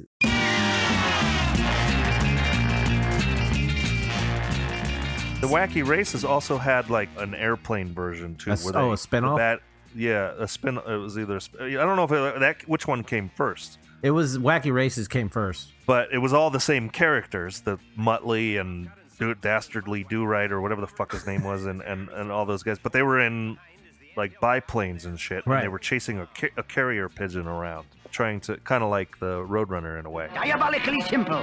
I merely turned the exit sign around. And then the planes would get crashed and they'd fall down, and Muttley would go. exactly. But yeah, that one was actually called uh, Dastardly and Muttley and their Flying Machines. That was the name of the show. But yeah, you're right about trying to stop the pigeon thing. So yeah, I remember back in the 80s, maybe 90s, USA, the channel USA. Uh, They would have this thing called USA Cartoon Express, and I think that's where I saw a lot of those Hanna Barbera ones. The Wacky Races for sure was on there. Yeah. Even that cowboy uh, horse, what was that name? Um, Yeah, but I, I I- I can picture him, but I don't know his name. oh shit, uh, Quick Draw McGraw. Oh, okay. Riding But one that I loved watching was the uh, Laff-A-Lympics, Hanna Barbera Olympics with all the characters. Yeah. Heavens to hilarity! This is it, sports fans, participants even. Television's greatest array of stars, Laugh Olympics. I love that. It was an all collage of all of the characters together. Yeah. Right, yeah. And I remember as a kid thinking, man, this is cool. yeah. Oh man. Right. Can you imagine if they could do that today? Get all the characters of the cartoons that we used to watch as kids and put them together in an Olympic show? Laff-A-Lympics. I don't. Do you remember Ricochet Rabbit? Mm, no, I don't. It was. I, th- I don't know what production house it came from. It might have even been its own little thing. Hmm. It was a western, Okay. And he was a, he was like a fast draw rabbit like that, and he would use ricochets to sh- shoot the bad guys. the catchphrase was like, "Watch out! Here comes." Sheriff, bing, bing, bing. Ricochet Rabbit is here. and then the bullets would go. The bad guys were like these five horses that stood upright with cowboy hats or something like that. Quick Draw McGraw? No, wait, he was a good guy. Getting into a topic that I know both you and I love, and that's Star Wars. Star Wars had two cartoons in the early 80s that I watched incessantly. and that was uh, the first one was Droids, R2D2. and that followed uh, C- uh, C3PO and R2D2, right? Right, yeah. And then the other one was Ewoks. The Ewoks. Yeah. I actually never, I've never seen any of those Oh, ever. really? I think that I was too old. Oh, okay. Well, that makes sense. I mean, I, it was early, like I said, early 80s, It was I believe. mid '80s, yeah, mid to late '80s, and that's when I was. Well, it in had high to have been around the Return of the Jedi, is what I'm thinking. Yeah, la- yeah, Yeah. Well, it was after. Yeah. but, um, yeah, for sure. It was 85, 85, 86, I'm thinking somewhere around there.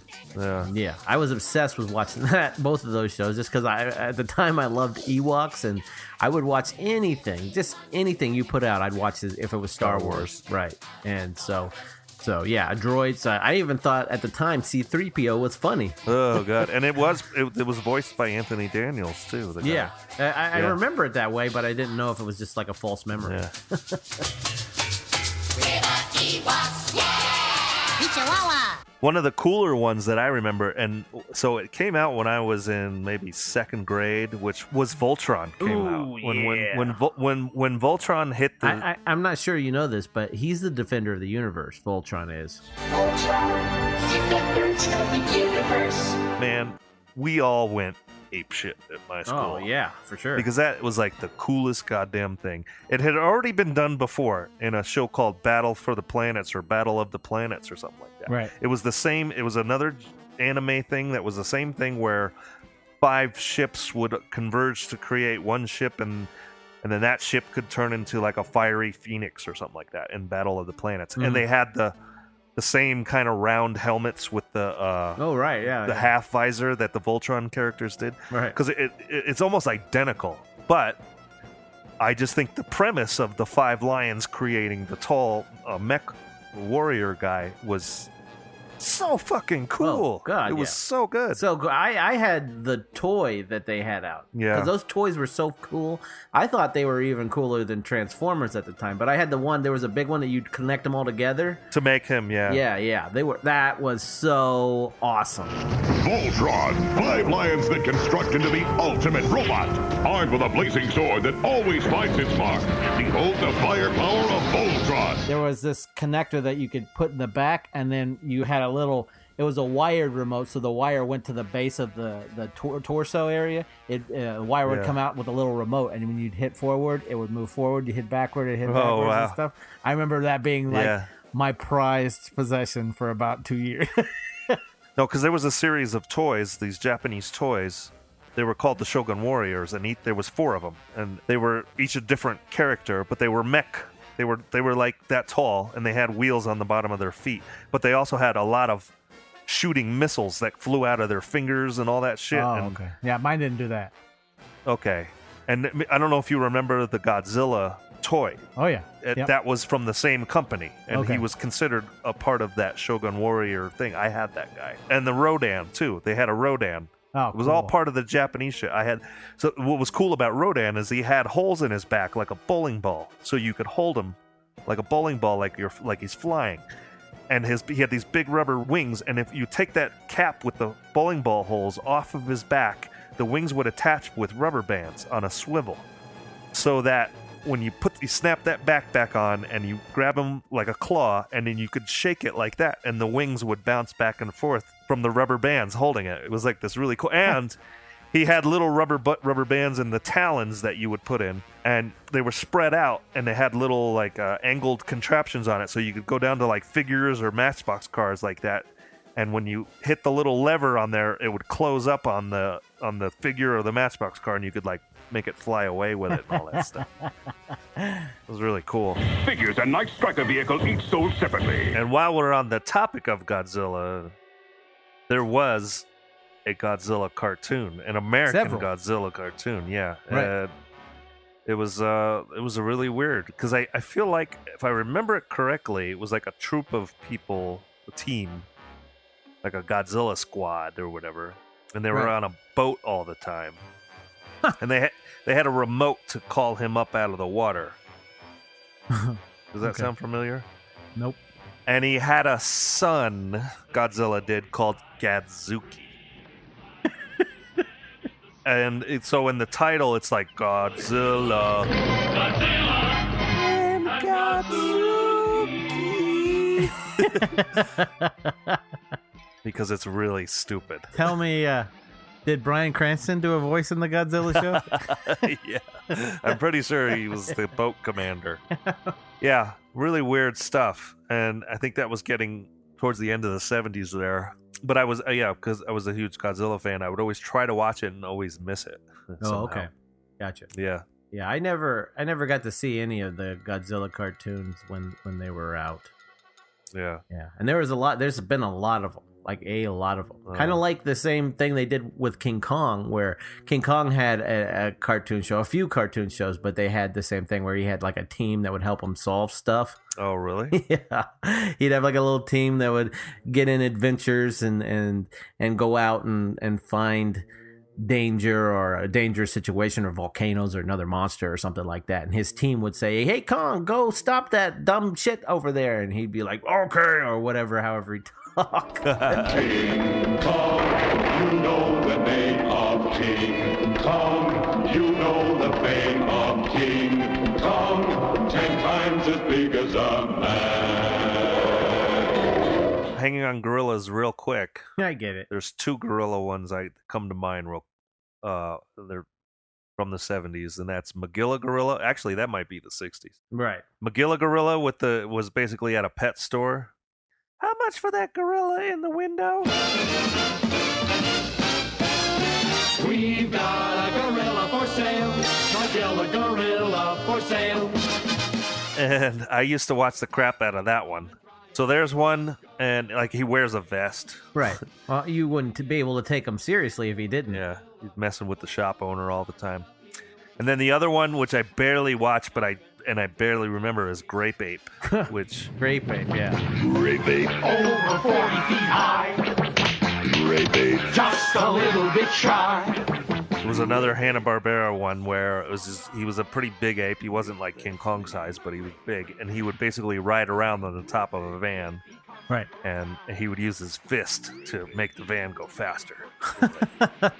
boom, boom, and- yeah.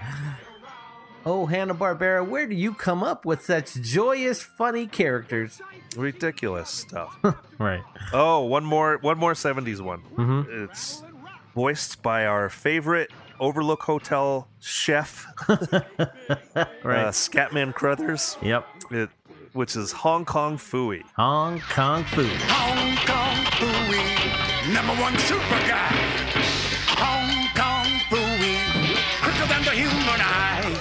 Yeah, a really weird, probably a little bit racist cartoon in today's eyes. Yeah, but i'm sure just because the song is kind of has that kind of derogatory Chinese music to it, you know, thing, and and he's driving around in a car, right a little like one seater car, and the the little top has like a the roof looks like some like it's made of paper walls or something. right right Be in a Japanese house.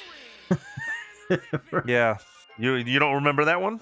Oh no, I remember. it. I remember watching the uh, opening, catching little episodes here and there. Yeah. maybe not a whole episode, Right. But and I didn't watch it religiously, but I definitely watched it. I loved Scatman as a kid, uh, just from like that movie Scavenger Hunt and stuff. But he wasn't. Yeah. he wasn't foreign to cartoons because he did Transformers. That's right. Transformers,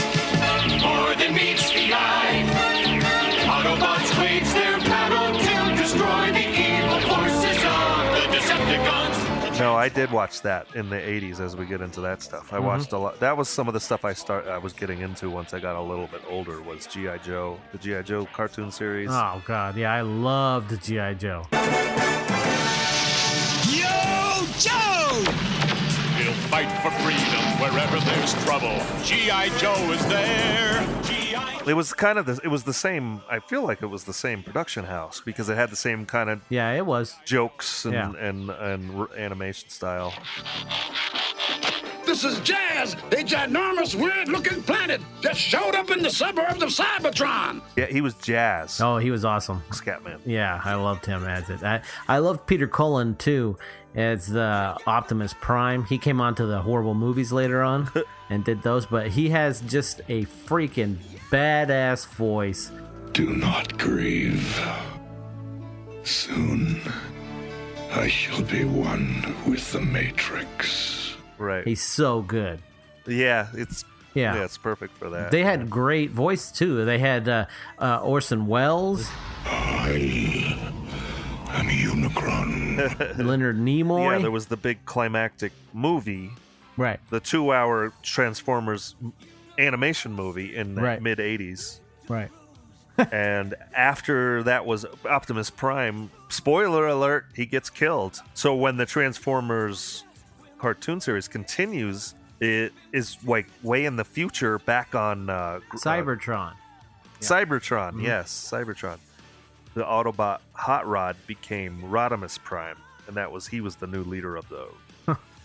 I don't know why I remember this, but I do. I, I I don't rem- I watched the show and I don't remember a whole lot of it, but man oh man, I can tell you right now, I watched the shit out of some GI Joe. I fucking loved that show. I am pleased to announce Cobra's economic recovery plan. Yeah, it was fun. I, I, because once I got out of the Star Wars toys, I, I got into GI Joe toys, and I was Yeah. obsessive with that shit. Me too. Me too.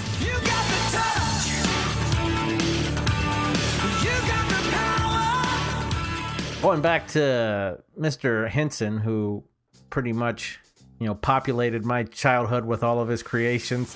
yeah. Another one of his that I used to watch, and it was on uh, uh, HBO, was Fraggle Rock, and I Yeah. loved that show. I, Me too. Cares away. Worries for another day. Let the music play. Down at Fraggle Rock. The little doozers and Doozers were the guys. Yeah, those guys were so cool. And you just wrecked their. They just wrecked their shit. yeah, and the then Frag- they just. Fraggles would come along and eat their shit. Yeah, they're just like keep going. They don't care. They're down there making those little crystal meth sticks, and the Fraggles are getting all hopped up on it. Yeah, right. and then the big, the big giant guys that would chase the Fraggles. Yeah. what were they called? The Gorgs. Yeah, Yeah. it was like yeah, just a- Junior Gorg. Mm-hmm. The family. Dance your cares away.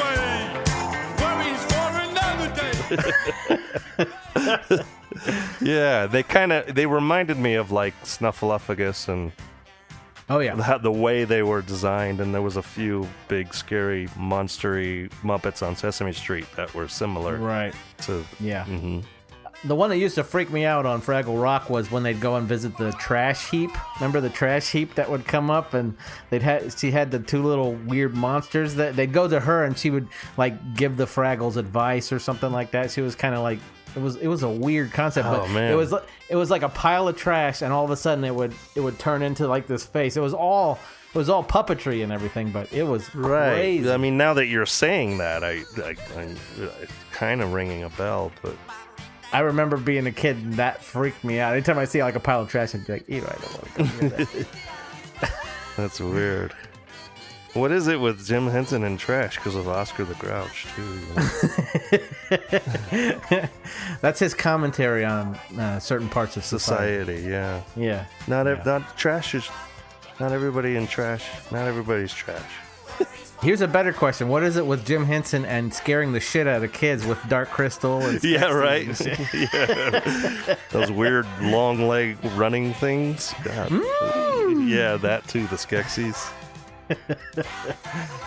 yeah, that was just creepy. Anyhow, right on. Down at Fraggle Rock. There was still like weird shit happening. Too. Oh, yeah. like uh, they made the Pac-Man cartoon, oh man, which I remember being a.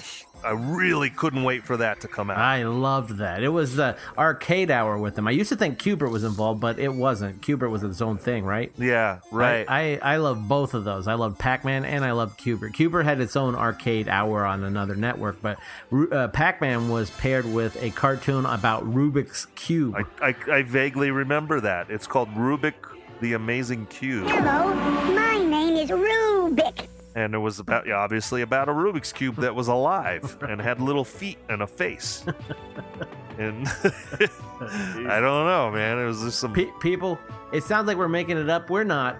No, you can you can check it out. S- Search for it online. Right, yeah, and that was Pac-Man. But then Q*bert had its own arcade hour as well on a different network. That because of the success of Pac-Man. And it had like five different games in, within it, and Q*bert was one of them. Take a cue from the cube. Hey, it's Q*bert. Right, and the other characters were the Frogger. Uh, Donkey Kong was another, which should be important to you, Tim, due to his voice being done by Soupy Sales.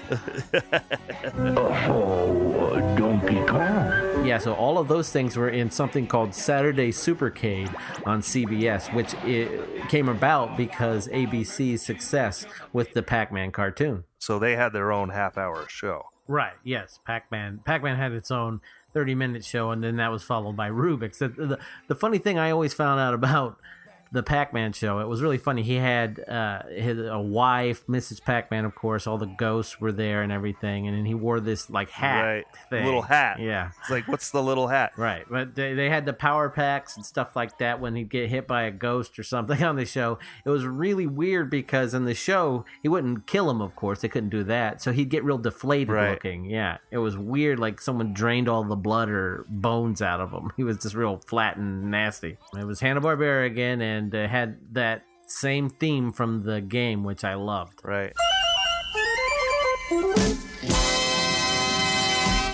Do you remember the two competing Ghostbusters cartoons? Oh yeah, you betcha. There was the Ghostbusters, and it didn't look, it didn't have any of their real characters.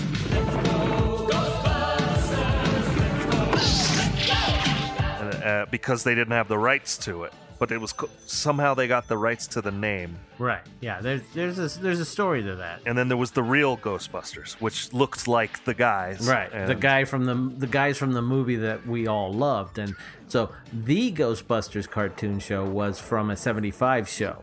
Oh, okay. It was based off of a 1975 show with two guys and an ape for some reason that w- went around solving paranormal cases or whatever.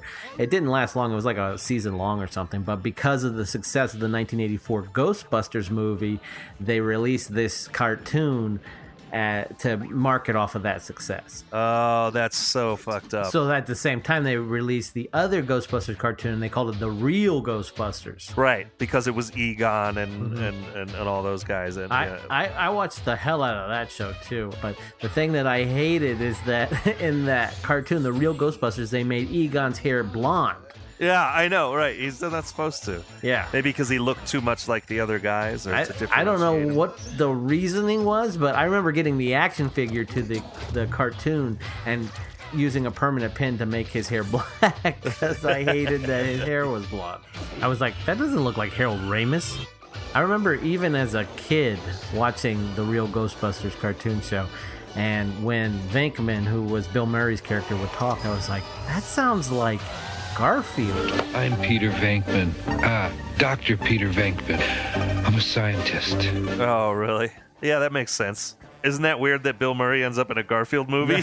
That's the great irony there is that Lorenzo Music, who did Garfield, gets to do Bill Murray's voice. Right. And then Bill Murray does his voice. I need to make out my will.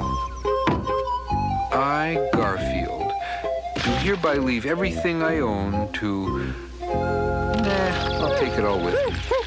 Well, there's one I never got into was Garfield. Oh, really? Garfield, I I liked uh, Garfield. That was in that block of time in Saturday mornings that I loved watching, and that was one of the shows. I hated the other show that was with Garfield and Friends. What's the name of the show? Yeah, right. It, it was like filler. In Right. It was called like U.S. Acres. I, I did not like that stuff. But as a kid, I watched the Garfield specials. It was hard not to be caught up in the Garfield phenomenon because it was huge. Yeah. Hello, Halloween.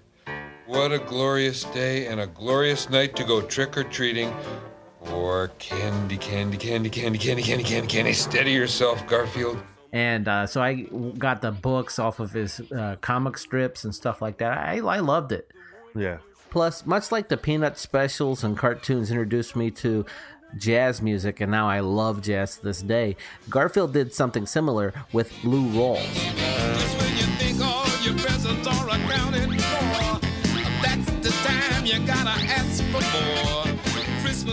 A lot of the Garfield specials always had some Lou Rawls music in it, and that made me love hearing his voice and then seeking out his music. So I very much am a Lou Rawls fan because of Garfield. Yeah.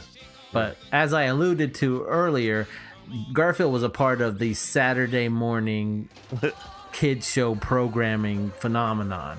And that's something we should probably start digging into now. So if someone wants you to change the channel, kids, just say no. When Saturday morning cartoons became a prominent thing in my life, important to me, it changed my childhood because I hated waking up early. Hated it. Yeah.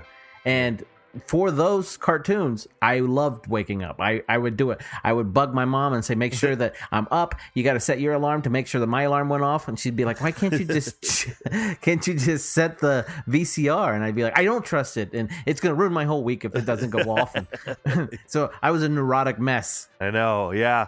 the whole setting the uh, VCR to record things. My dad in the 80s was into NASCAR racing before it became a big giant thing. And Oh, okay.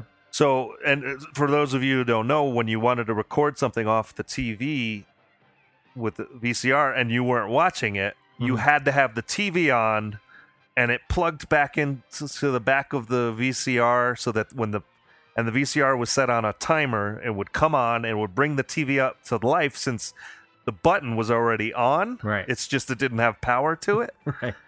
so that's how it would work and or to the maybe it was to the cable box or some shit like that and you would already have it set to that channel right. and then the, the tape would start playing right Right. and so my dad would set it up for midday while he's doing yard work midday on sunday for five hours which is almost the whole goddamn day to record these nascar races. And there was i can think of probably like four or five times where i you just kind of walk up you don't know what's going on. And just start you turn as soon as you turn hit one button you fucked up the whole thing. And then you're like oh shit i don't want to uh i don't want to tell my dad. And then he would come in and be all pissed and whatever. And then after like a couple of times because then my mom would do it to him a few times. Right. And uh, uh, he would like leave a you know like write a note on a paper like "Re- set to record don't touch. And i'm like god damn it. I don't get to watch any tv these stupid nascar for five hours. Right. Hey, it was important to see how many times they could go around in that circle and win. that's back when they called it the winston cup right. when they when they adver- when they were allowed to advertise beer and cigarettes and liquor I, I, all I had to do to win was just turn left. just turn you know i drive real fast and turn to the left two times Oh fuck. Yeah, so that's one way that uh, modern technology is better. Right. But I mean, that's what I mean. So, I mean, my whole regiment was you wake up. You can't wake up at six because if you wake up at six, if you program it too late, you will miss whatever comes on at 6 a.m. Even though it's shit, you still want to see it. Yeah, You right. have to have time to wake up, get yourself ready, get in there, get your bowl of cereal, get that ready, get the little tray set up. all your pillows and everything ready and gathered around. You want to tape it in case Yeah. you see something you like, so you don't want to miss anything. Wow, yeah, So uh, there's a lot that goes into it. that's hardcore. Yeah, but watching the Saturday morning cartoons was one of the first uh, instances where I saw Justice League, Yeah. aka Super Friends, on on TV. Yep. Meanwhile, at the Hall of Justice, In the great hall of the Justice League, there are assembled the world's four greatest heroes. You know who that was, don't you? Who did that? no. It was Ted Knight. Oh, was it really? Yeah. That totally makes sense. Why don't you drop by the yacht club? Hmm? Oh, thank you, sir. All right. I remember years later w- watching the episode. I'm a huge like DC fan, so I, of course, as an adult, I have to watch those Super Friend cartoons. They're pretty awful when you watch them, but they're they're fun. But hearing that announcer in the first few seasons of it and thinking, "Is that Ted Knight? Yeah. That's the guy from Caddyshack that I loved." Or Mary Tyler Moore. Yeah. I never watched that show, so Uh, yeah, I did because my dad did. My parents did. Caddyshack all the way for me. Uh, they had the weird twins, remember? Oh, Wonder yeah. twins. Yeah, yeah, Wonder Twins. Wonder Twin powers, activate! Form of a billy goat. Shape of an ice cage. It was like an add-on character they made up, or wasn't it? Right. It- yeah. Yeah. And and they had these two teenage kids, like Wendy and something, and they had a dog that talked like Scooby Doo, basically. It was like Wonder Dog or something like that. It was strange. yeah. And then I guess they ended up not doing too well or something, because then they were replaced by, as we said, the Wonder Twins. And the Wonder Twins even had this monkey named Zeke. it was the dumbest thing ever. That sounds familiar. Yeah. I mean, Zeke, That's right. Zeke could do that thing where he turned his tail into like a lasso or Yeah, something. yeah, yeah, it was so stupid. And they were the accessible kids that we could watch. And Right, right. Yeah. Really wasn't needed. No, no, not at all. Because I mean, everyone that was watching was watching because of Batman and Superman and all those characters, not these dumb shits. That's funny. There's been a lot of things too said about some of the characters that they had on there. I think they were trying to be racially diverse, but it ended up coming off as extremely racist. like they had this Indian character that was called Apache Chief, and his superpower was that he would say certain words, and when he said those words, he would grow to like 50 or 100 feet tall. Calling out the Apache word for big man, Apache Chief instantly becomes a 50-foot giant. I think that you know a lot of the stuff that was coming up by that point, I was starting to lose interest in. Like I could never get interest in Thundarr the Barbarian. I didn't have any interest in uh, the Thundercats. I didn't. Yeah. I uh, but that was huge when I was young. Oh, yeah. And you betcha. uh, Teenage Mutant Ninja Turtles. Ooh. I did not. I was. I didn't like that at all. And then obviously that went on to be once I became Huge, a gigantic. teenager. That was It's still it still is huge today. I, I remember coming into it, I'm gonna say, I think it was around 88, 89 when I became aware of what the Ninja Turtles were.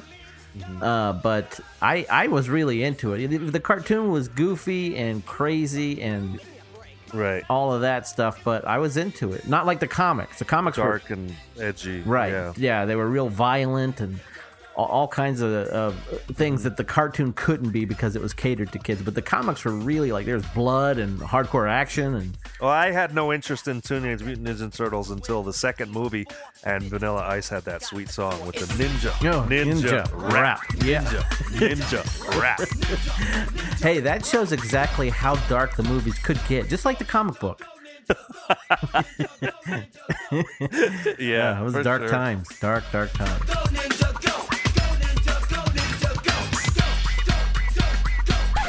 Well, to dig a little deeper into the Saturday morning thing, since we're on this thing, that became kind of like this beacon for really weird, out there, strange things for celebrities to come and try their hand at certain ideas, I guess, that they had or were pitched. Yeah. And a lot of weird things went on, especially in the mid 80s, all the way into the like early 90s. I mean, some of these were caricatures that we already knew, like Martin Short brought his Ed Grimley to the cartoon. That's right. Oh, how sad is that? I've knocked my own musical instructor, the lovable Mr. Muldoon, to the floor with my baton. That one was titled The Completely Mental Misadventures of Ed Grimley. I'll say I loved that show. And one of the reasons I loved that show is when I was a kid, I'd watch Nick at Night, and they would actually re- uh, show reruns of uh, SCTV. Yeah, that's Which was right. kind of the Canadian version of Saturday Night Live, had John Candy and all of those people on there. Martin Short was on there. He did the Ed Grimley character. But they also had Joe Flaherty on there, and he did his character called Count Floyd, and he was hilarious. Ooh, the story we have today is, I'm telling you, this is gonna chill the cockles of your cockles. All right, once upon a creepy time. And it was the only live action thing during the cartoon, but it was so good. Yeah.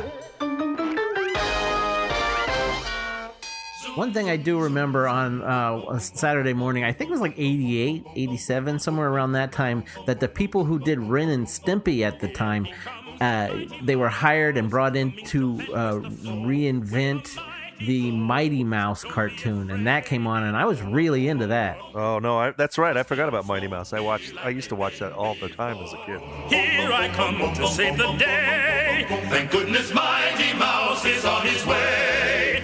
Yeah, because I mean, the old Mighty Mouse that was on, I think in the 60s, 70s, somewhere around there, they had that. They had Heckle and Jekyll and stuff. Right.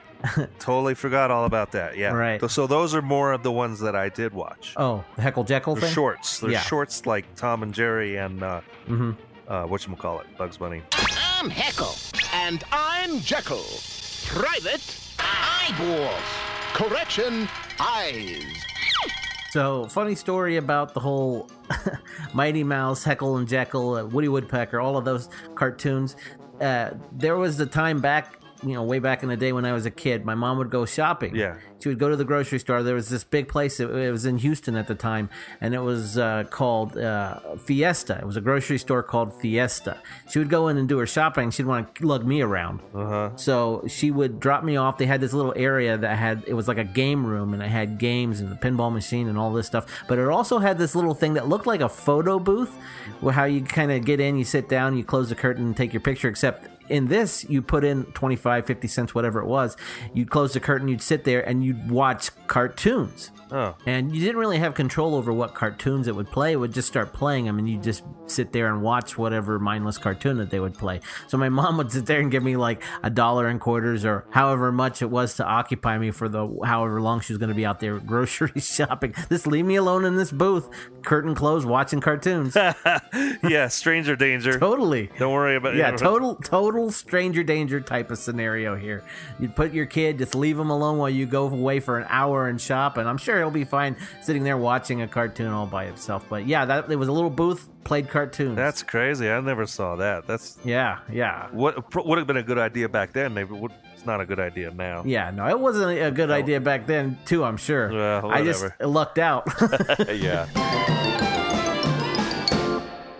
Anyway, we got off topic. Back to Saturday morning cartoon talk. Uh, Saturday mornings ended up becoming a kind of a magnet for a lot of talent, like celebrities, to show up in. Yeah. So you ended up having stuff like I don't know if it was uh, things pitched to these celebrities or if they came with their uh, own ideas. I do remember the late great John Candy had one called Camp Candy. Oh wow!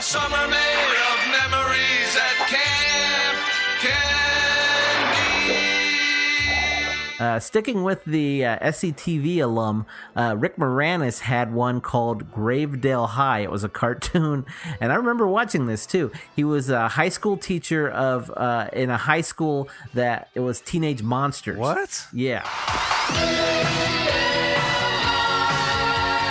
Please take a seat, yeah, we're dying to meet ya. But yeah, that was a weird one. But also, let's not forget Mr. T had his own cartoon. Yeah, I was thinking that, and there was cereal that went along with that. And, uh, yeah. Right. Yeah, Pee Wee knows about that cereal. Yeah, right. I pity the poor fools. Don't eat my cereal. But yeah, Mr. T was huge in the early 80s to mid 80s. He was really a big phenomenon. Yeah, right. And uh, in his cartoon, he had live action bits mixed in here and there where he'd interact with kids and stuff.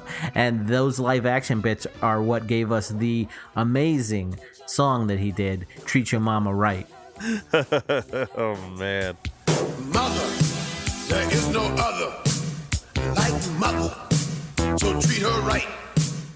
Yeah, MC Hammer did too. Remember, MC Hammer had a cartoon. Oh, yeah. Hammer Man. Yeah. Hammer man, hammer, hammer man, hammer. Whenever I can honestly say I was never, have never, was never, ever into wrestling, but I do remember watching a little bit the Hulk Hogan's Rockin' Wrestling Stars or something like that. You remember that, brother? Right. Yeah. Now I've lost my Hulkmobile. That's the last straw. Popeye was pretty huge, and he goes back almost as far as Mickey Mouse. Yeah, probably. Uh, so like the big, well, some of the earliest animations, but um, hmm yeah, he had it would be reinvented over and over again through Yeah. time, and then of course there was the Robin Williams movie, Yeah. popular when we were kids. But, Loved it. I ought to bust you right in the mush. but I was never, I don't know, I was never really a big fan of that.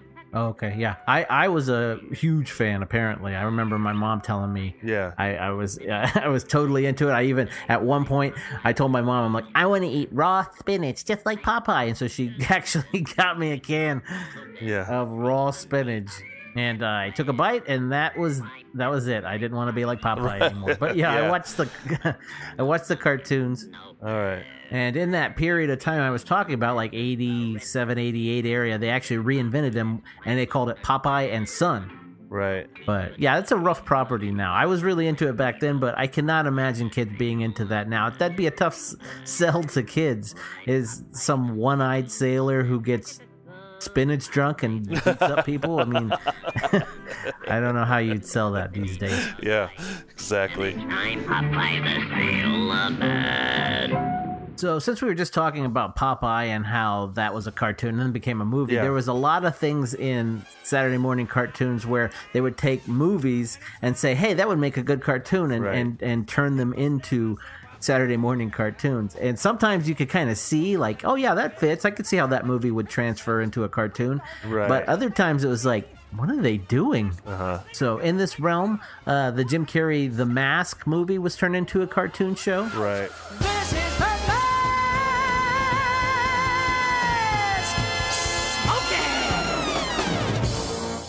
Never really watched that show, so I don't know how that was. Uh, Back to the Future had a, a Saturday animated cartoon show, and holy shit, I watched that to death. It was surrounded by these. Uh, it was uh, it opened and closed with a live action Doc Brown, and he had uh, Bill Nye the Science Guy helping him do science experiments at the end. It was Right, funny. Right. Dr. Emmett L. Brown here. It is my hope to chronicle through audiovisual means my research involving air pressure and water pressure. But yeah, because I love those movies so much, that that uh, cartoon really held a special place in my heart. It's silly, but I loved it.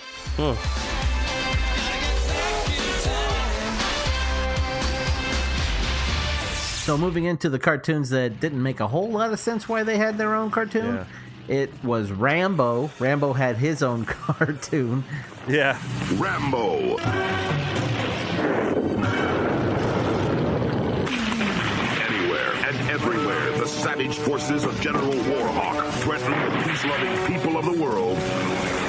There's only one man to call. Get me Rambo.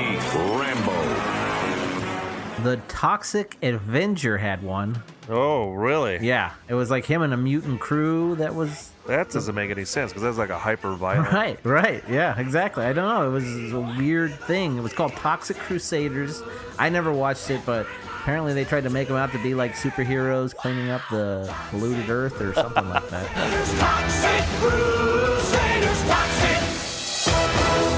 And let's not forget ultraviolent RoboCop. He has become the ultimate super cop.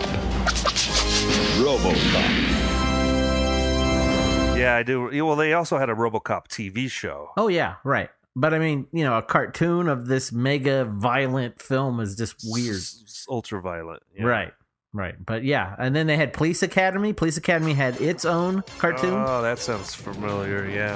Police Academy. The series. Dumb and Dumber had its own cartoon. Dumb, really? Yeah. I'm your brother Lloyd, and this is my pal Harry. Bill and Ted, I actually remember watching. It was on CBS, I believe, and then it was moved to Fox like a season or two later. But when it was on CBS, it was actually Alex Winter, uh, Keanu Reeves, and the late great George Carlin all doing the voices of their characters from the films. And I remember it being kind of cool. It fell in that groove of like the Back to the Future thing, time travel and stuff. I liked it. Right. Greetings, gentlemen.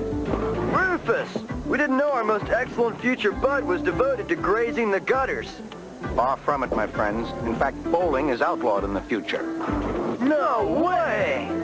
Yes way! Let's not forget about Highlander. Wow. But soon an immortal will come to confront him. His name is Quentin MacLeod. He is the Highlander. Yeah, it was uh, what a weird choice. We have to cut people's heads off in these movies. Did that carry into the cartoon as well? I would like Yeah. to see that if it did. And we got to bring up Teen Wolf. I loved Teen Wolf, the movie with Michael J. Fox when it came out. As a kid, I loved that movie. I even loved the second one with Jason Bateman, Teen Wolf 2. but they did a cartoon show, a Saturday morning cartoon show, and I freaking loved that show. Watched it every week. Couldn't Yeah, wait. I remember that.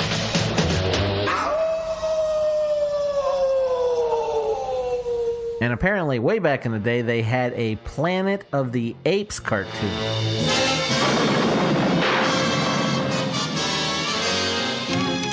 Yeah, I do remember Planet of the Apes. It was, and that actually, like the artistry of that looks really cool. Oh, way. okay. But Cool.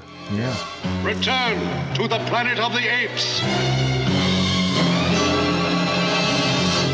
And for some reason, who knows what anyone was thinking about this one, but the Crypt Keeper from Tales from the Crypt had Oh, his really? yeah, he had his own Saturday morning cartoon show. Yikes.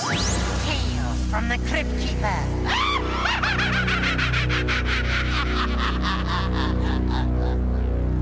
So, Tim, before there was Pee Wee's Playhouse in 1986, in 1984, another comedian entertainer came along and did a children's television program for network TV. Yeah. And that was Richard Pryor in Pryor's place. Oh my god, yeah. Oh, let's get on over to Pryor's place. I don't remember it because of the time. I remember it because you showed it to me like two years yeah. ago. And- Right. Yeah. And it has uh, the Ray Parker Jr. sings Yep. the Opening theme, yep. And the only other thing he's known for is the Ghostbusters thing. Ghostbusters. Who you gonna call? You know. but he has a very specific voice. Sound you This know, is- it's very clean and crisp. The- and and okay, so the fact that Richard Pryor of all people has Yeah. a kids show, right? It just shows you what anyone will buy back then. You know, they go up to Richard Pryor. I mean, you can see him in the opening titles. It's on YouTube and stuff. You can Right. tell he's completely disconnected. His eyes like, are what dead. The, yeah, he's like, what the fuck am I doing? Right. oh yeah, money. right. You know what a bully is? That's someone who picks on you when you can't pick back. But I was a kid when Pryor's Place came on, and as I said before, it was around 1984, so I definitely was tuning into it. And uh, the toy was out with him and Jackie Gleason. I remember seeing that as a kid and everything. So, uh, you, you know, back then I didn't think anything. Oh, this is that dude, that funny dude from from Superman Three, the toy. yeah. His sellout period, yeah. Right. And so I watched it every week. I was religiously watching it because I really liked him. And uh, the show only went, I think, about a season. I don't think it went any longer than one season. I'm sure there was a lot of problems behind the scenes, I'm sure. But anyway, uh, the show was basically about a kid was playing Richard young, and then Richard would play older people that he knew Uh huh. and uh, he played different characters and stuff like that. It gave him stuff to do. He played that old man character that he used to do on his concerts, but that was the gist. Right. And so he would do. that. There was even these weird looking like rat puppet characters on there that always freaked me out. They were weird. Oh my god. yeah, Yeah. they would go into the sewer That's and fucking weird. Yeah. But I mean, it's relatable if you grew up in Manhattan, Right. in New York. I mean, right. Yeah, so maybe enough New Yorkers wasn't tuning in to watch his core audience, but I I was tuning in, Richard. I was there for you, so I watched Pryor's Place. yeah, right. Pryor's place. Well, and Pee Wee's Playhouse was on oh. Saturday, Saturday morning. Yeah, loved it. And pull yourself up a chair. It's so funny to think of how Pee Wee started because he was a comedian who came up with this character, turned it into like his own stage kind of show, and Right, then that right. became a movie, and then that became a kids show, and it's just weird to see that grow. But I loved Pee Wee, watched that every single week, loved it, couldn't wait. Yeah. So what did what's today's secret, Conky? But yeah, man, that thing grew into a phenomenon. Pee Wee was huge at that time. Coming off that hit movie that Tim Burton did, the Pee Wee's Big Adventure, he went into this show. But I think CBS approached him and basically asked him if he wanted to do a cartoon at first. He said, No, if I would do something like that, I'd want it to be a live action show. Uh huh. That was just one of those shows that was really wacky and weird, and the theme that was done by uh, Cyndi Lauper at the time was always super catchy. Right, And then, of course, you know, you had Phil Hartman doing Captain Carl. R.I.P. Phil Hartman, love you. Right. Right. That's a lie, Pee Wee. And then, of course, you had Cowboy Curtis, which was Laurence Fishburne. Right. Yeah. Yeah.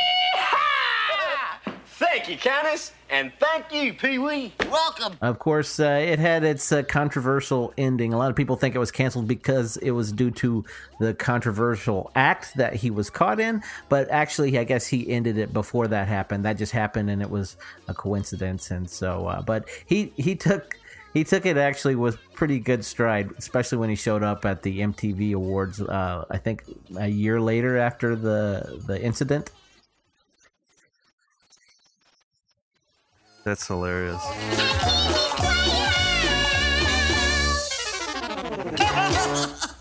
you know, there, there was a really good uh, X Men cartoon. Yeah. Oh my God. Yeah, that was Yeah. in the '90s. Yeah. Oh man, I loved that show. That would have been That got me in. That was '92 to '95 when that show was on. That got me into reading X Men comic books because I'm a comic book nerd, but I never read their comics. But after that, Right. I loved reading those comic books, and the comic books, of course, were a lot Kid. deeper. Right. But the the com the cartoon was uh, it, it, it kept in tone with the comic books. Of course, it had to be a little more lighthearted, but uh, my God, that it was so rich with characters and stuff like that. That cartoon was one of the best superhero cartoons, I think. Right. One of the shows we need to talk about from uh, the later years of our lives that was pretty influential and cool the Batman animated series. Oh fuck yeah, I love that show. That's one of my favorite shows. Not just animated shows, but favorite shows as a kid and an adult. Yeah, right. Yeah, I, I love that show. It was so well done. I mean that that comes out around 1992. It was in correlation with the release of Batman Returns, the second one that Tim Burton did. That came out and it wasn't received very well. The movie. Right. So right. the cartoon comes out and it does everything that is so wonderful because it takes all of the lure and greatness that all the comic book lovers loved from Batman in the comics, and it also combines some of the dark elements that Tim Burton did, and so it's the best of both worlds, really. That's displayed, Yeah. and and so you're you, comic book people love it, and then people who don't know the comic book still love the show. It, It didn't matter, right? right. It caters to both ends. Yeah, it was entertaining, and the guy who did the voice was was really had a great voice. Alfred, analyze the militia forces, troop deployments, equipment movements. I want to know exactly what I'm up against. Yeah, Kevin Conroy. Kevin Conroy Yeah, is right. awesome, and and there are a ton of Batman fans out there, myself included, that when you're reading a Batman story, whether it's comic or book, you hear Kevin Conroy's Yeah, they hear voice as Batman, and then Mark Hamill as, the, Joker. Right. I, yeah. I've heard that. Yeah. Let the good times roll. It almost seems to me like Mark Hamill enjoys the Joker more than he does Luke Skywalker, which I, I guess I can see why. Oh well, yeah. I mean, playing a villain has got to be way more fun than playing a straight laced hero Yeah, guy, right. You know. But yeah, that show is so awesome. I love it so much, and I remember it started out during the weekdays. It had a right. I Yeah. remember that. Yeah. Yeah, Uh, Monday was- through Friday or something. And and it had a really cool look to it. Oh too, yeah, You know? it's a work of art Yeah, in my in my dark, opinion. Well, apparently the two producers of the show, Bruce Timm, Paul Dini, they were inspired by the fluid animation moves. Right. So like they looked at uh, Max Fleischer's 1930s Superman cartoons. Oh, okay. Took a lot of that from the elements of the coloring and all of the way the Yeah. city looks. Yeah. all of that right. Stuff. Right. Yeah. That's pretty cool. Yeah. But I mean, I really can't praise this show enough. They just released the whole complete series on Blu ray. I got it. You have to get it if you are a fan of this show. It looks amazing. Yep. Yeah, so that's weird. Um, but then, as I think as things progress, you know, what we've learned is, um, well, one of the things I did learn is there was a deregulation in the Reagan administration on advertisement towards kids. Right. So then what happened was there were actually toys made and cartoons were made after it, like He-Man, Masters of the Universe, and all that stuff. Right. Where and Mighty Morphin Power Rangers, which was a was a purchased property, but they basically bought it to sell toys Right. and all that stuff, and um, it became like this avenue for selling merchandise. Yep. Of course.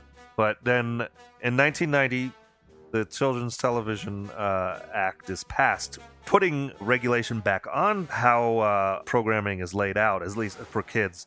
I guess they required um, more educational content, and they required less less advertising time was Right. mandated. So. Right. And it became more expensive for the networks to do to run Saturday morning cartoon.